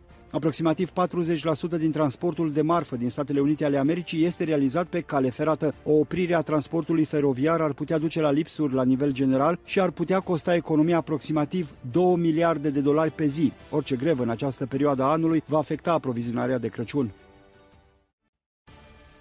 La reuniunea G20 desfășurată la Bali, Indonezia, săptămâna trecută, liderii celor mai mari economii ale lumii au făcut mult mai mult decât să discute problemele economice actuale. Ei au elaborat și au semnat de asemenea o declarație în care cele 20 de țări au convenit să adopte pașaportul de vaccinare cu scopul declarat de a proteja călătoriile și turismul la nivel mondial. Declarația de la Bali a liderilor mondiali a inclus o secțiune despre facilitarea călătoriilor internaționale fără întreruperi. Impactul va fi enorm deoarece țările G20 cuprind mai mult de 66% din populația lumii. Acordul a cerut standarde tehnice comune și metode de verificare, inclusiv pașapoarte pentru vaccinare. În timp ce mass media generală a tăcut în mare parte cu privire la promovarea pașapoartelor pentru vaccin, prezentatorii publicației britanice de știri Great Britain News au atras atenția asupra puterii pe care Organizația Mondială a Sănătății ar putea să o aibă asupra vieții oamenilor. Mai mulți experți juriști atrag atenția că limitările drepturilor constituționale sunt o încălcare directă a drepturilor omului și a Constituțiilor naționale.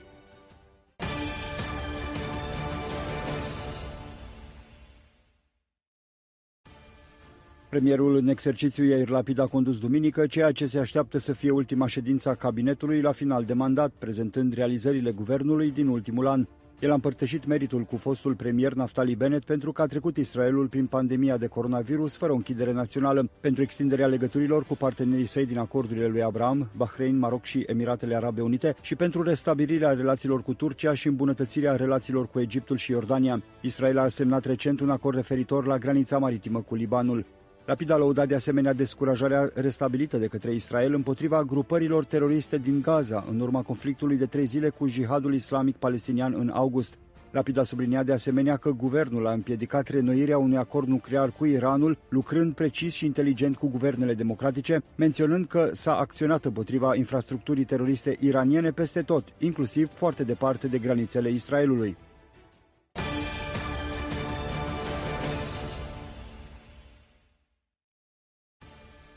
Consiliul Guvernatorilor Agenției Internaționale pentru Energie Atomică a adoptat la sfârșitul săptămânii trecute o rezoluție care a fost prezentată de Franța, Germania, Marea Britanie și Statele Unite, subliniind importanța respectării de către Iran a obligațiilor sale de garanții și necesitatea ca Iranul să coopereze pe deplin și în timp util cu agenția, în vederea clarificării și soluționării problemelor de salvgardare restante de mult timp legate de particulele nucleare nedeclarate care au fost descoperite în locații secrete din Iran. Iran. Deși nu invocă nicio acțiune concretă, rezoluția avertizează că dacă Iranul nu reușește să coopereze, Consiliul Guvernatorilor este pregătit să ia măsuri suplimentare.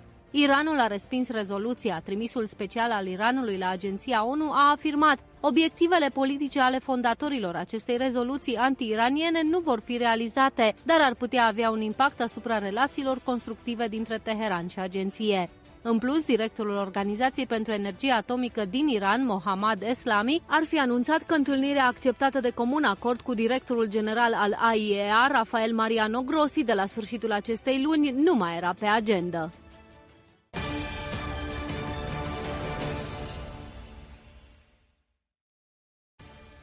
Aprinderea făcliei Evangheliei a fost tema adunării naționale a creștinilor după Evanghelie din Spania, desfășurată la Madrid în perioada 11-13 noiembrie, cu prezența a peste 270 de participanți.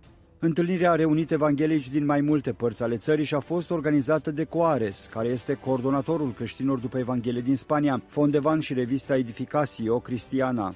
Iulio Martinez, prezbiterul bisericii din Suanzes, Madrid, a subliniat importanța mesajului Evangheliei, nu doar ca nevoie pentru cei de afară, ci mai ales pentru credincioși, care au nevoie să redescopere acel mesaj și să-l aplice în fiecare sfera vieții lor.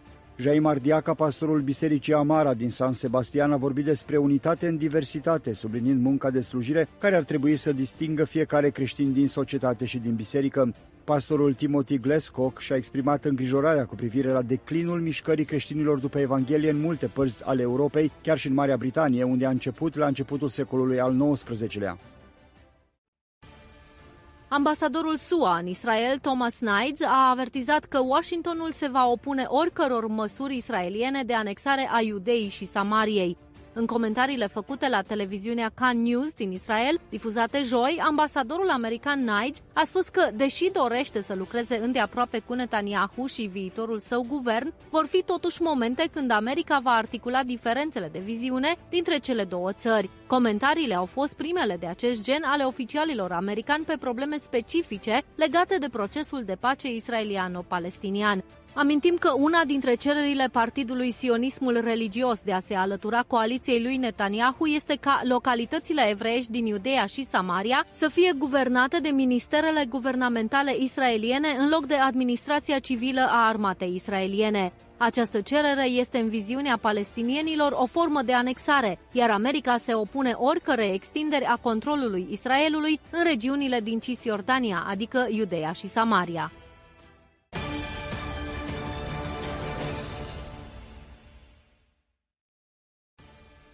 După ce s-a consultat săptămâna aceasta cu liderii de partid din Knesset, se așteaptă ca duminică președintele Isaac Herzog să îi încredințeze oficial fostului premier Benjamin Netanyahu sarcina de a forma următorul guvern al Israelului. Herzog a încheiat cele două zile de consultări cu liderii partidelor care au intrat în Knesset la ultimile alegeri, consultându-se cu aceștia despre cine ar trebui să primească mandatul. Netanyahu a fost alegerea.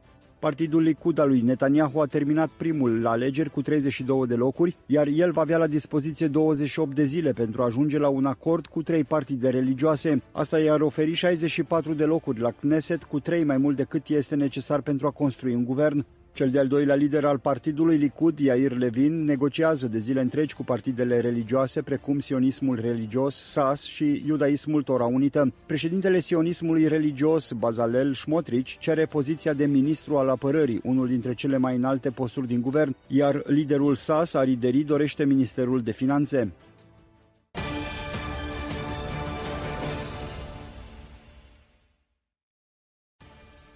Revenirea puternică a republicanilor la alegerile din America nu s-a realizat, după cum demonstrează rezultatele preliminare de până acum, deși republicanii vor prelua controlul asupra Camerei, dar asta va fi doar cu o mică diferență. Situația de la Senat rămâne incertă. Casa Albă a reacționat la rezultatele de marți cu bucurie și entuziasm, deoarece candidații democraților pentru Cameră și Senat au avut rezultate mult mai bune decât anticipau ei înșiși. Jerry Cox, director executiv al unei organizații ce apără valorile biblice pro-familie, a făcut o scurtă recapitulare a motivelor pentru care partidul lui Biden a avut un asemenea rezultat bun. Votanții pro-avort și susținătorii legalizării marihuanei s-au mobilizat în multe state cheie care au răsturnat previziunile inițiale. Votul a urmărit promisiunile președintelui Joe Biden de a dezincrimina consumul de marihuana. Biden a anunțat luna trecută că va grația mii de americani condamnați pentru posesie de marihuana conform legii federale. Chiar dacă rezultatele economice ale administrației Biden sunt extrem de slabe, americanii au votat pentru avort în detrimentul unei economii puternice, au votat calea liberalismului și nu principiile conservatoare creștine.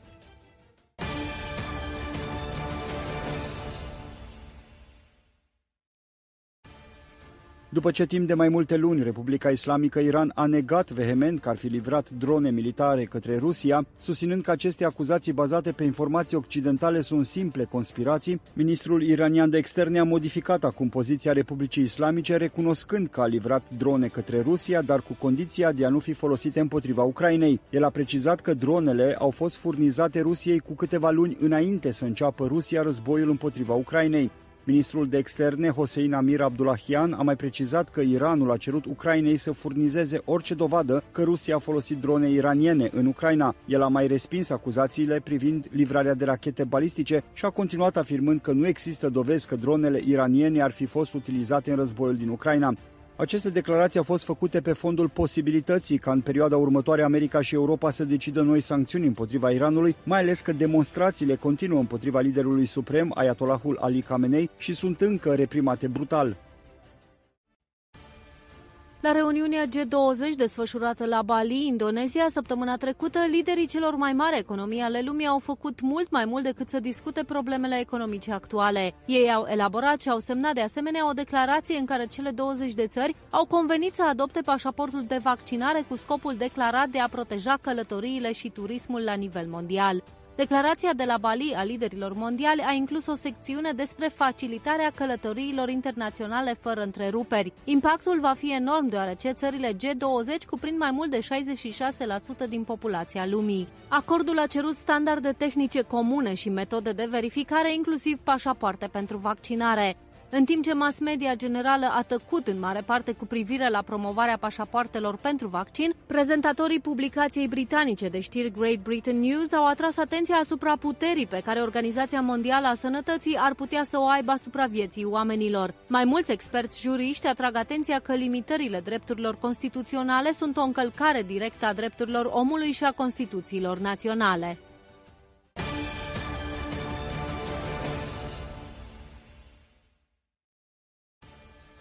Premierul în exercițiu Iair Lapid a condus duminică ceea ce se așteaptă să fie ultima ședință a cabinetului la final de mandat, prezentând realizările guvernului din ultimul an.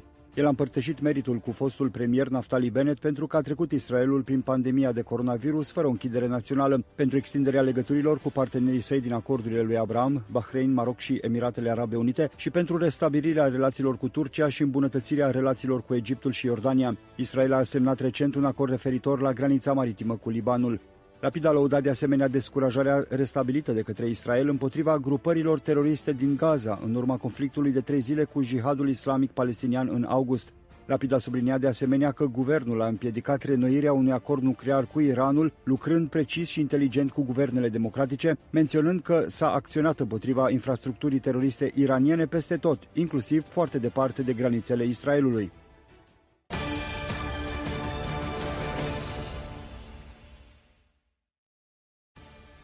Consiliul Guvernatorilor Agenției Internaționale pentru Energie Atomică a adoptat la sfârșitul săptămânii trecute o rezoluție care a fost prezentată de Franța, Germania, Marea Britanie și Statele Unite, subliniind importanța respectării de către Iran a obligațiilor sale de garanții și necesitatea ca Iranul să coopereze pe deplin și în timp util cu agenția, în vederea clarificării și soluționării problemelor de salvgardare restante de mult timp legate de particulele nucleare nedeclarate care au fost descoperite în locații secrete din Iran.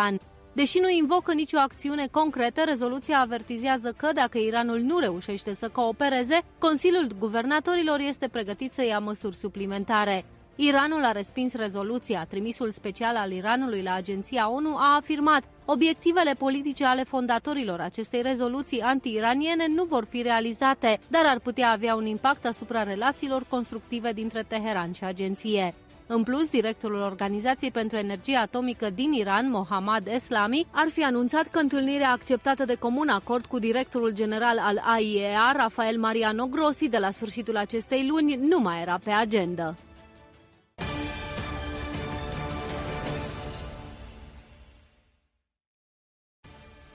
Aprinderea făcliei Evangheliei a fost tema adunării naționale a creștinilor după Evanghelie din Spania, desfășurată la Madrid în perioada 11-13 noiembrie, cu prezența a peste 270 de participanți.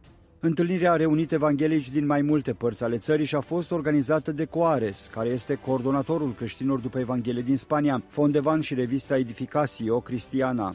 Iulio Martinez, prezbiterul bisericii din Suanzes, Madrid, a subliniat importanța mesajului Evangheliei nu doar ca nevoie pentru cei de afară, ci mai ales pentru credincioși, care au nevoie să redescopere acel mesaj și să-l aplice în fiecare sferă a vieții lor. Jaim Ardiaca, pastorul Bisericii Amara din San Sebastian, a vorbit despre unitate în diversitate, subliniind munca de slujire care ar trebui să distingă fiecare creștin din societate și din biserică. Pastorul Timothy Glascock și-a exprimat îngrijorarea cu privire la declinul mișcării creștinilor după Evanghelie în multe părți ale Europei, chiar și în Marea Britanie, unde a început la începutul secolului al XIX-lea.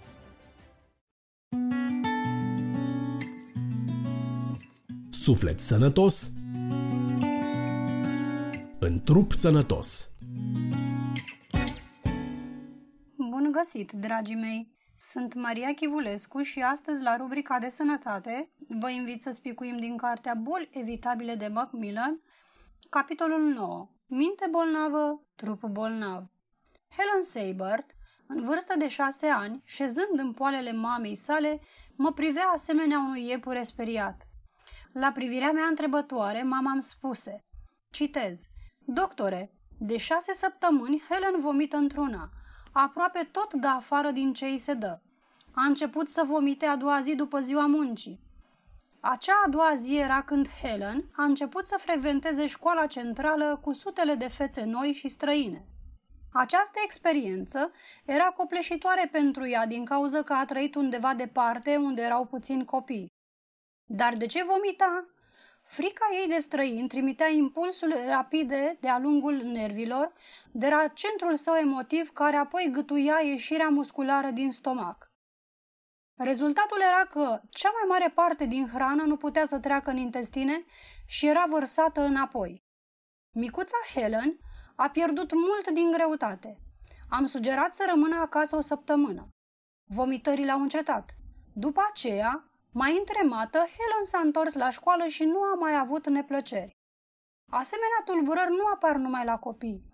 Într-o sâmbătă seara, doamna Cole, în vârstă de 18 ani, mi-a spus că de 5 zile vomitează și suferă de puternice crampe abdominale și diaree. Deranjamentul a început aproximativ o oră după ce a părăsit cabinetul dentistului. Dentistul i-a spus acestei doamne simpatică și drăguță că trebuie să îi se scoată toți dinții și să îi se monteze alții falși. Rezultatul? O furtună în centrul ei emotiv.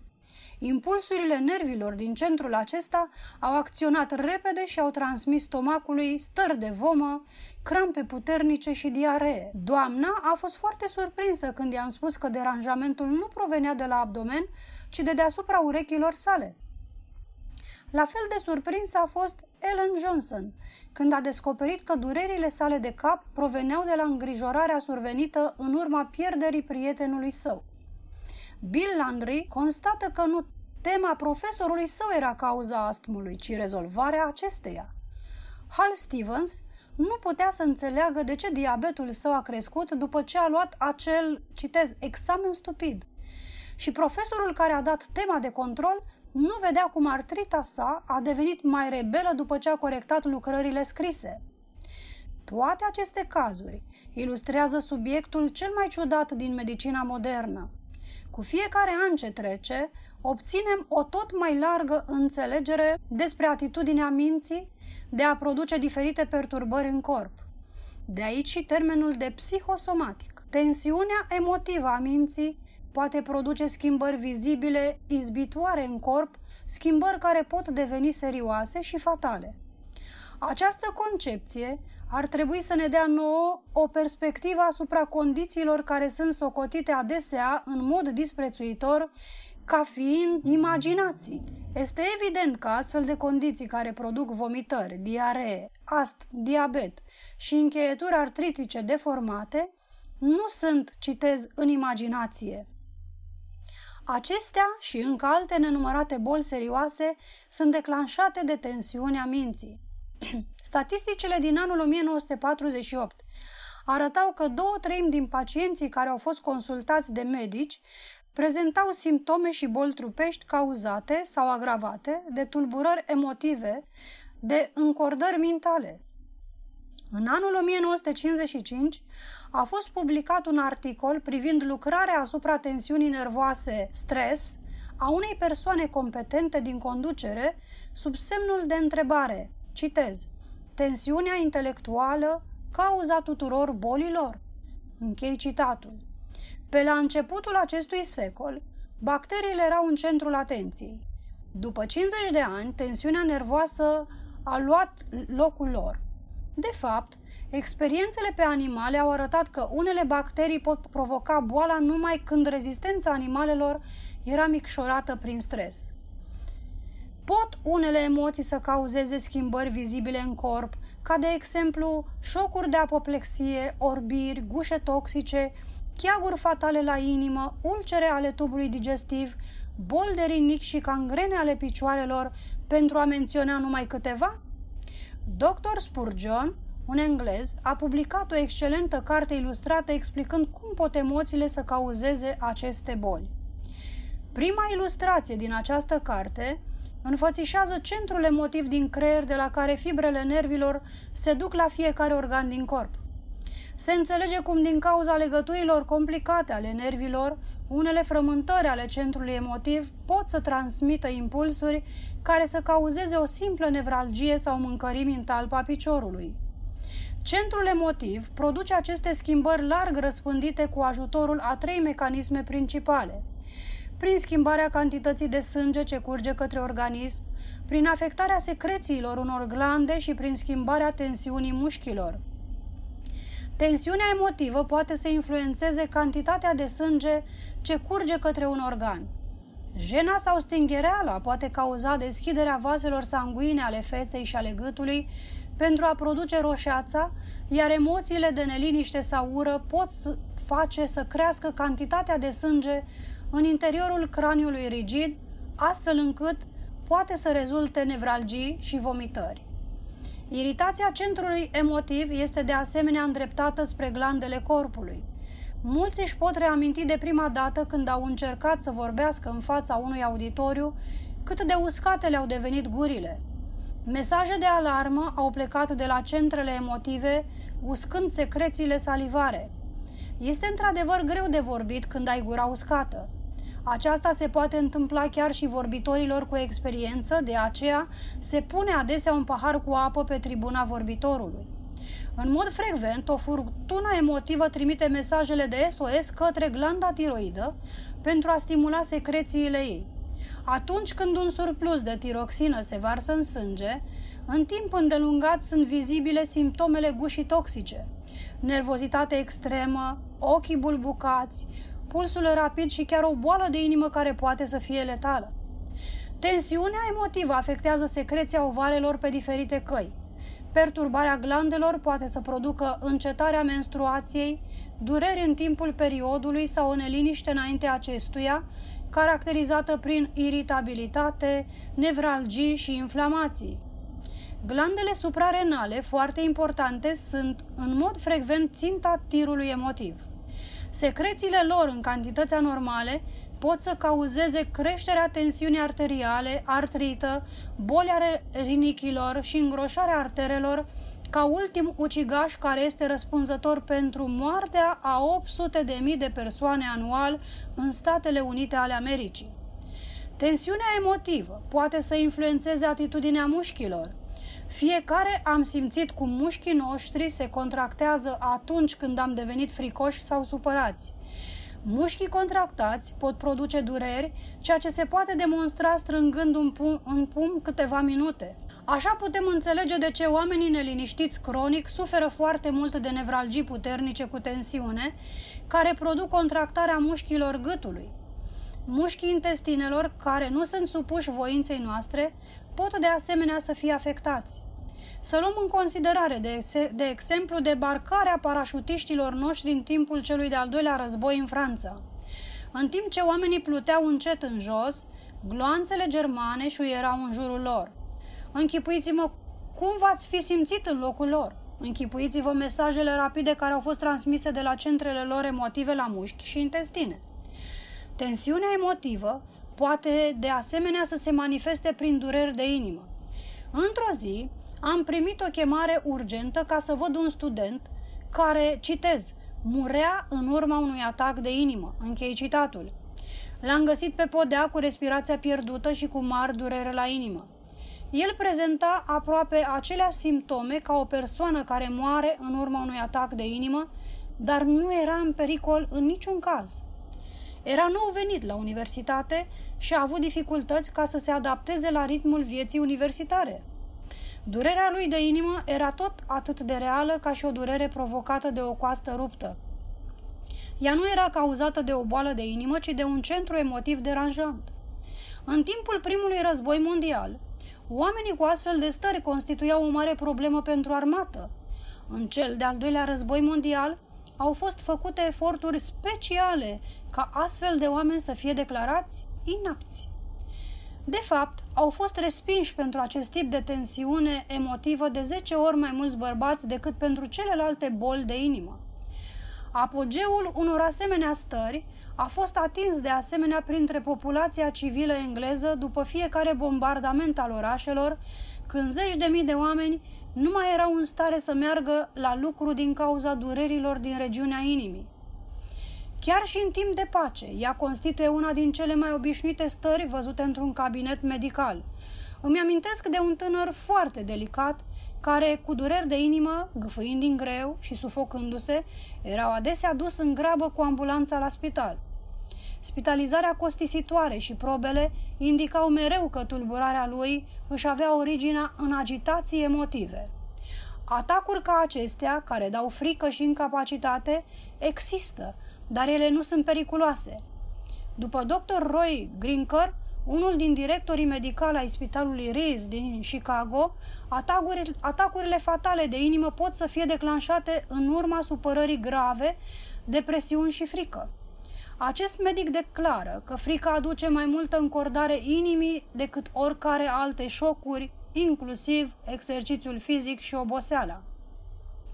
Influența tensiunii emotive asupra organismului omenesc poate să fie demonstrată printr-o enumerare parțială a bolilor pe care ea le produce sau le agravează. Desigur, nu trebuie să se creadă că factorul emotiv este singura cauză în vreunul din aceste cazuri. Tulburări în sistemul digestiv, ulcere în gură, în stomac și în intestine, colita ulceromembranoasă, pierderea poftei de mâncare, râgâiel, constipație, diaree. Tulburări în sistemul circulator, hipertensiune arterială, cardiopatia ischemică dureroasă, tahicardia paroxistică, aterioscleroza, tromboza coroniană, arterita obliterantă, reumatismul articular acut, spasme cerebrale de apoplexie accident vascular cerebral, tulburări ale sistemului genitourinar, menstruația dureroasă, lipsa de menstruație, tensiune premenstruală, frigiditatea și vaginismul, urinarea frecventă și dureroasă, tulburări ale sistemului nervos, nevralgii de diferite feluri, alcoolismul, epilepsia, schizofrenia, demența senilă, tulburări ale glandelor de secreție internă, hipertiroidismul, diabetul zaharat, obezitatea,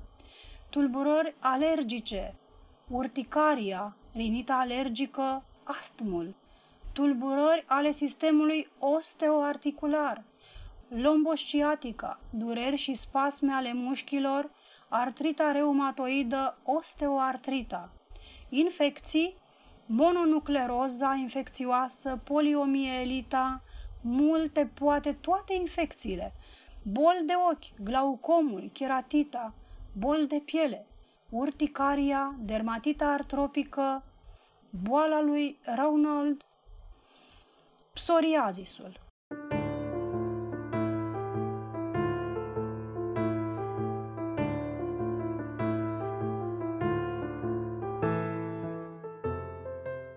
Recenzie de carte